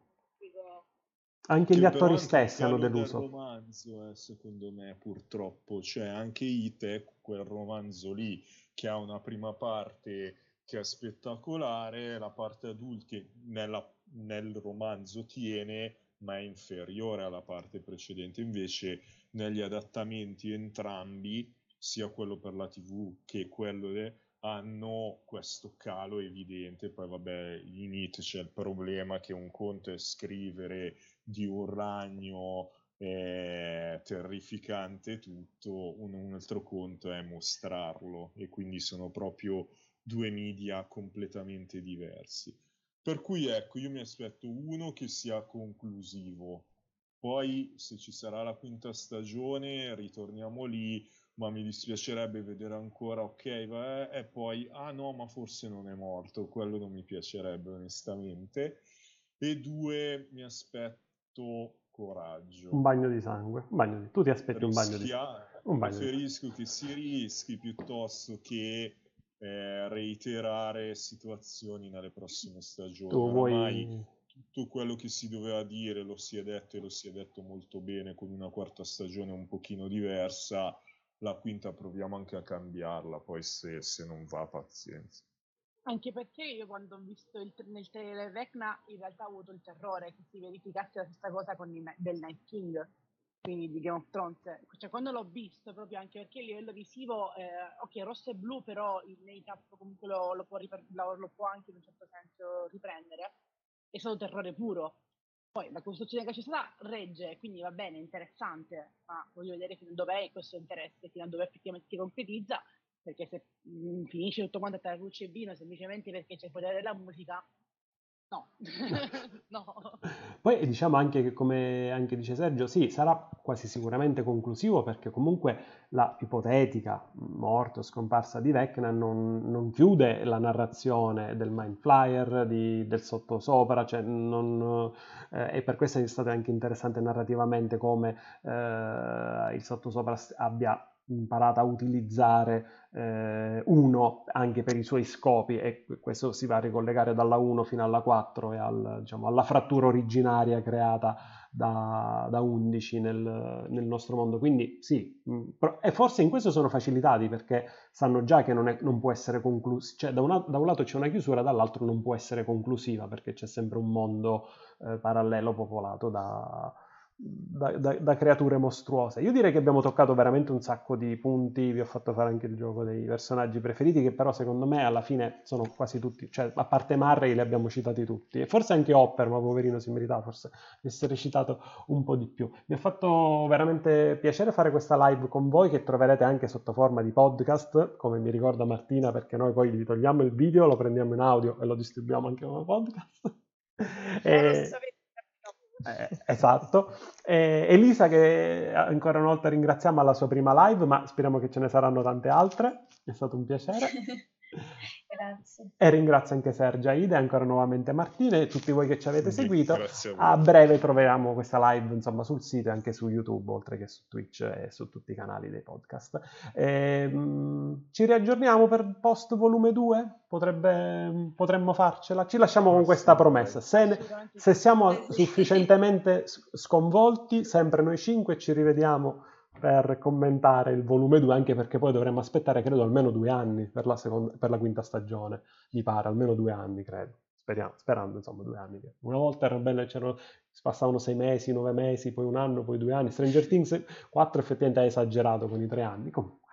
Buonanotte a tutti e, e a presto, ci aggiorniamo e grazie ancora per averci seguito. Una buona serata. Ciao. Ciao, ciao, ciao.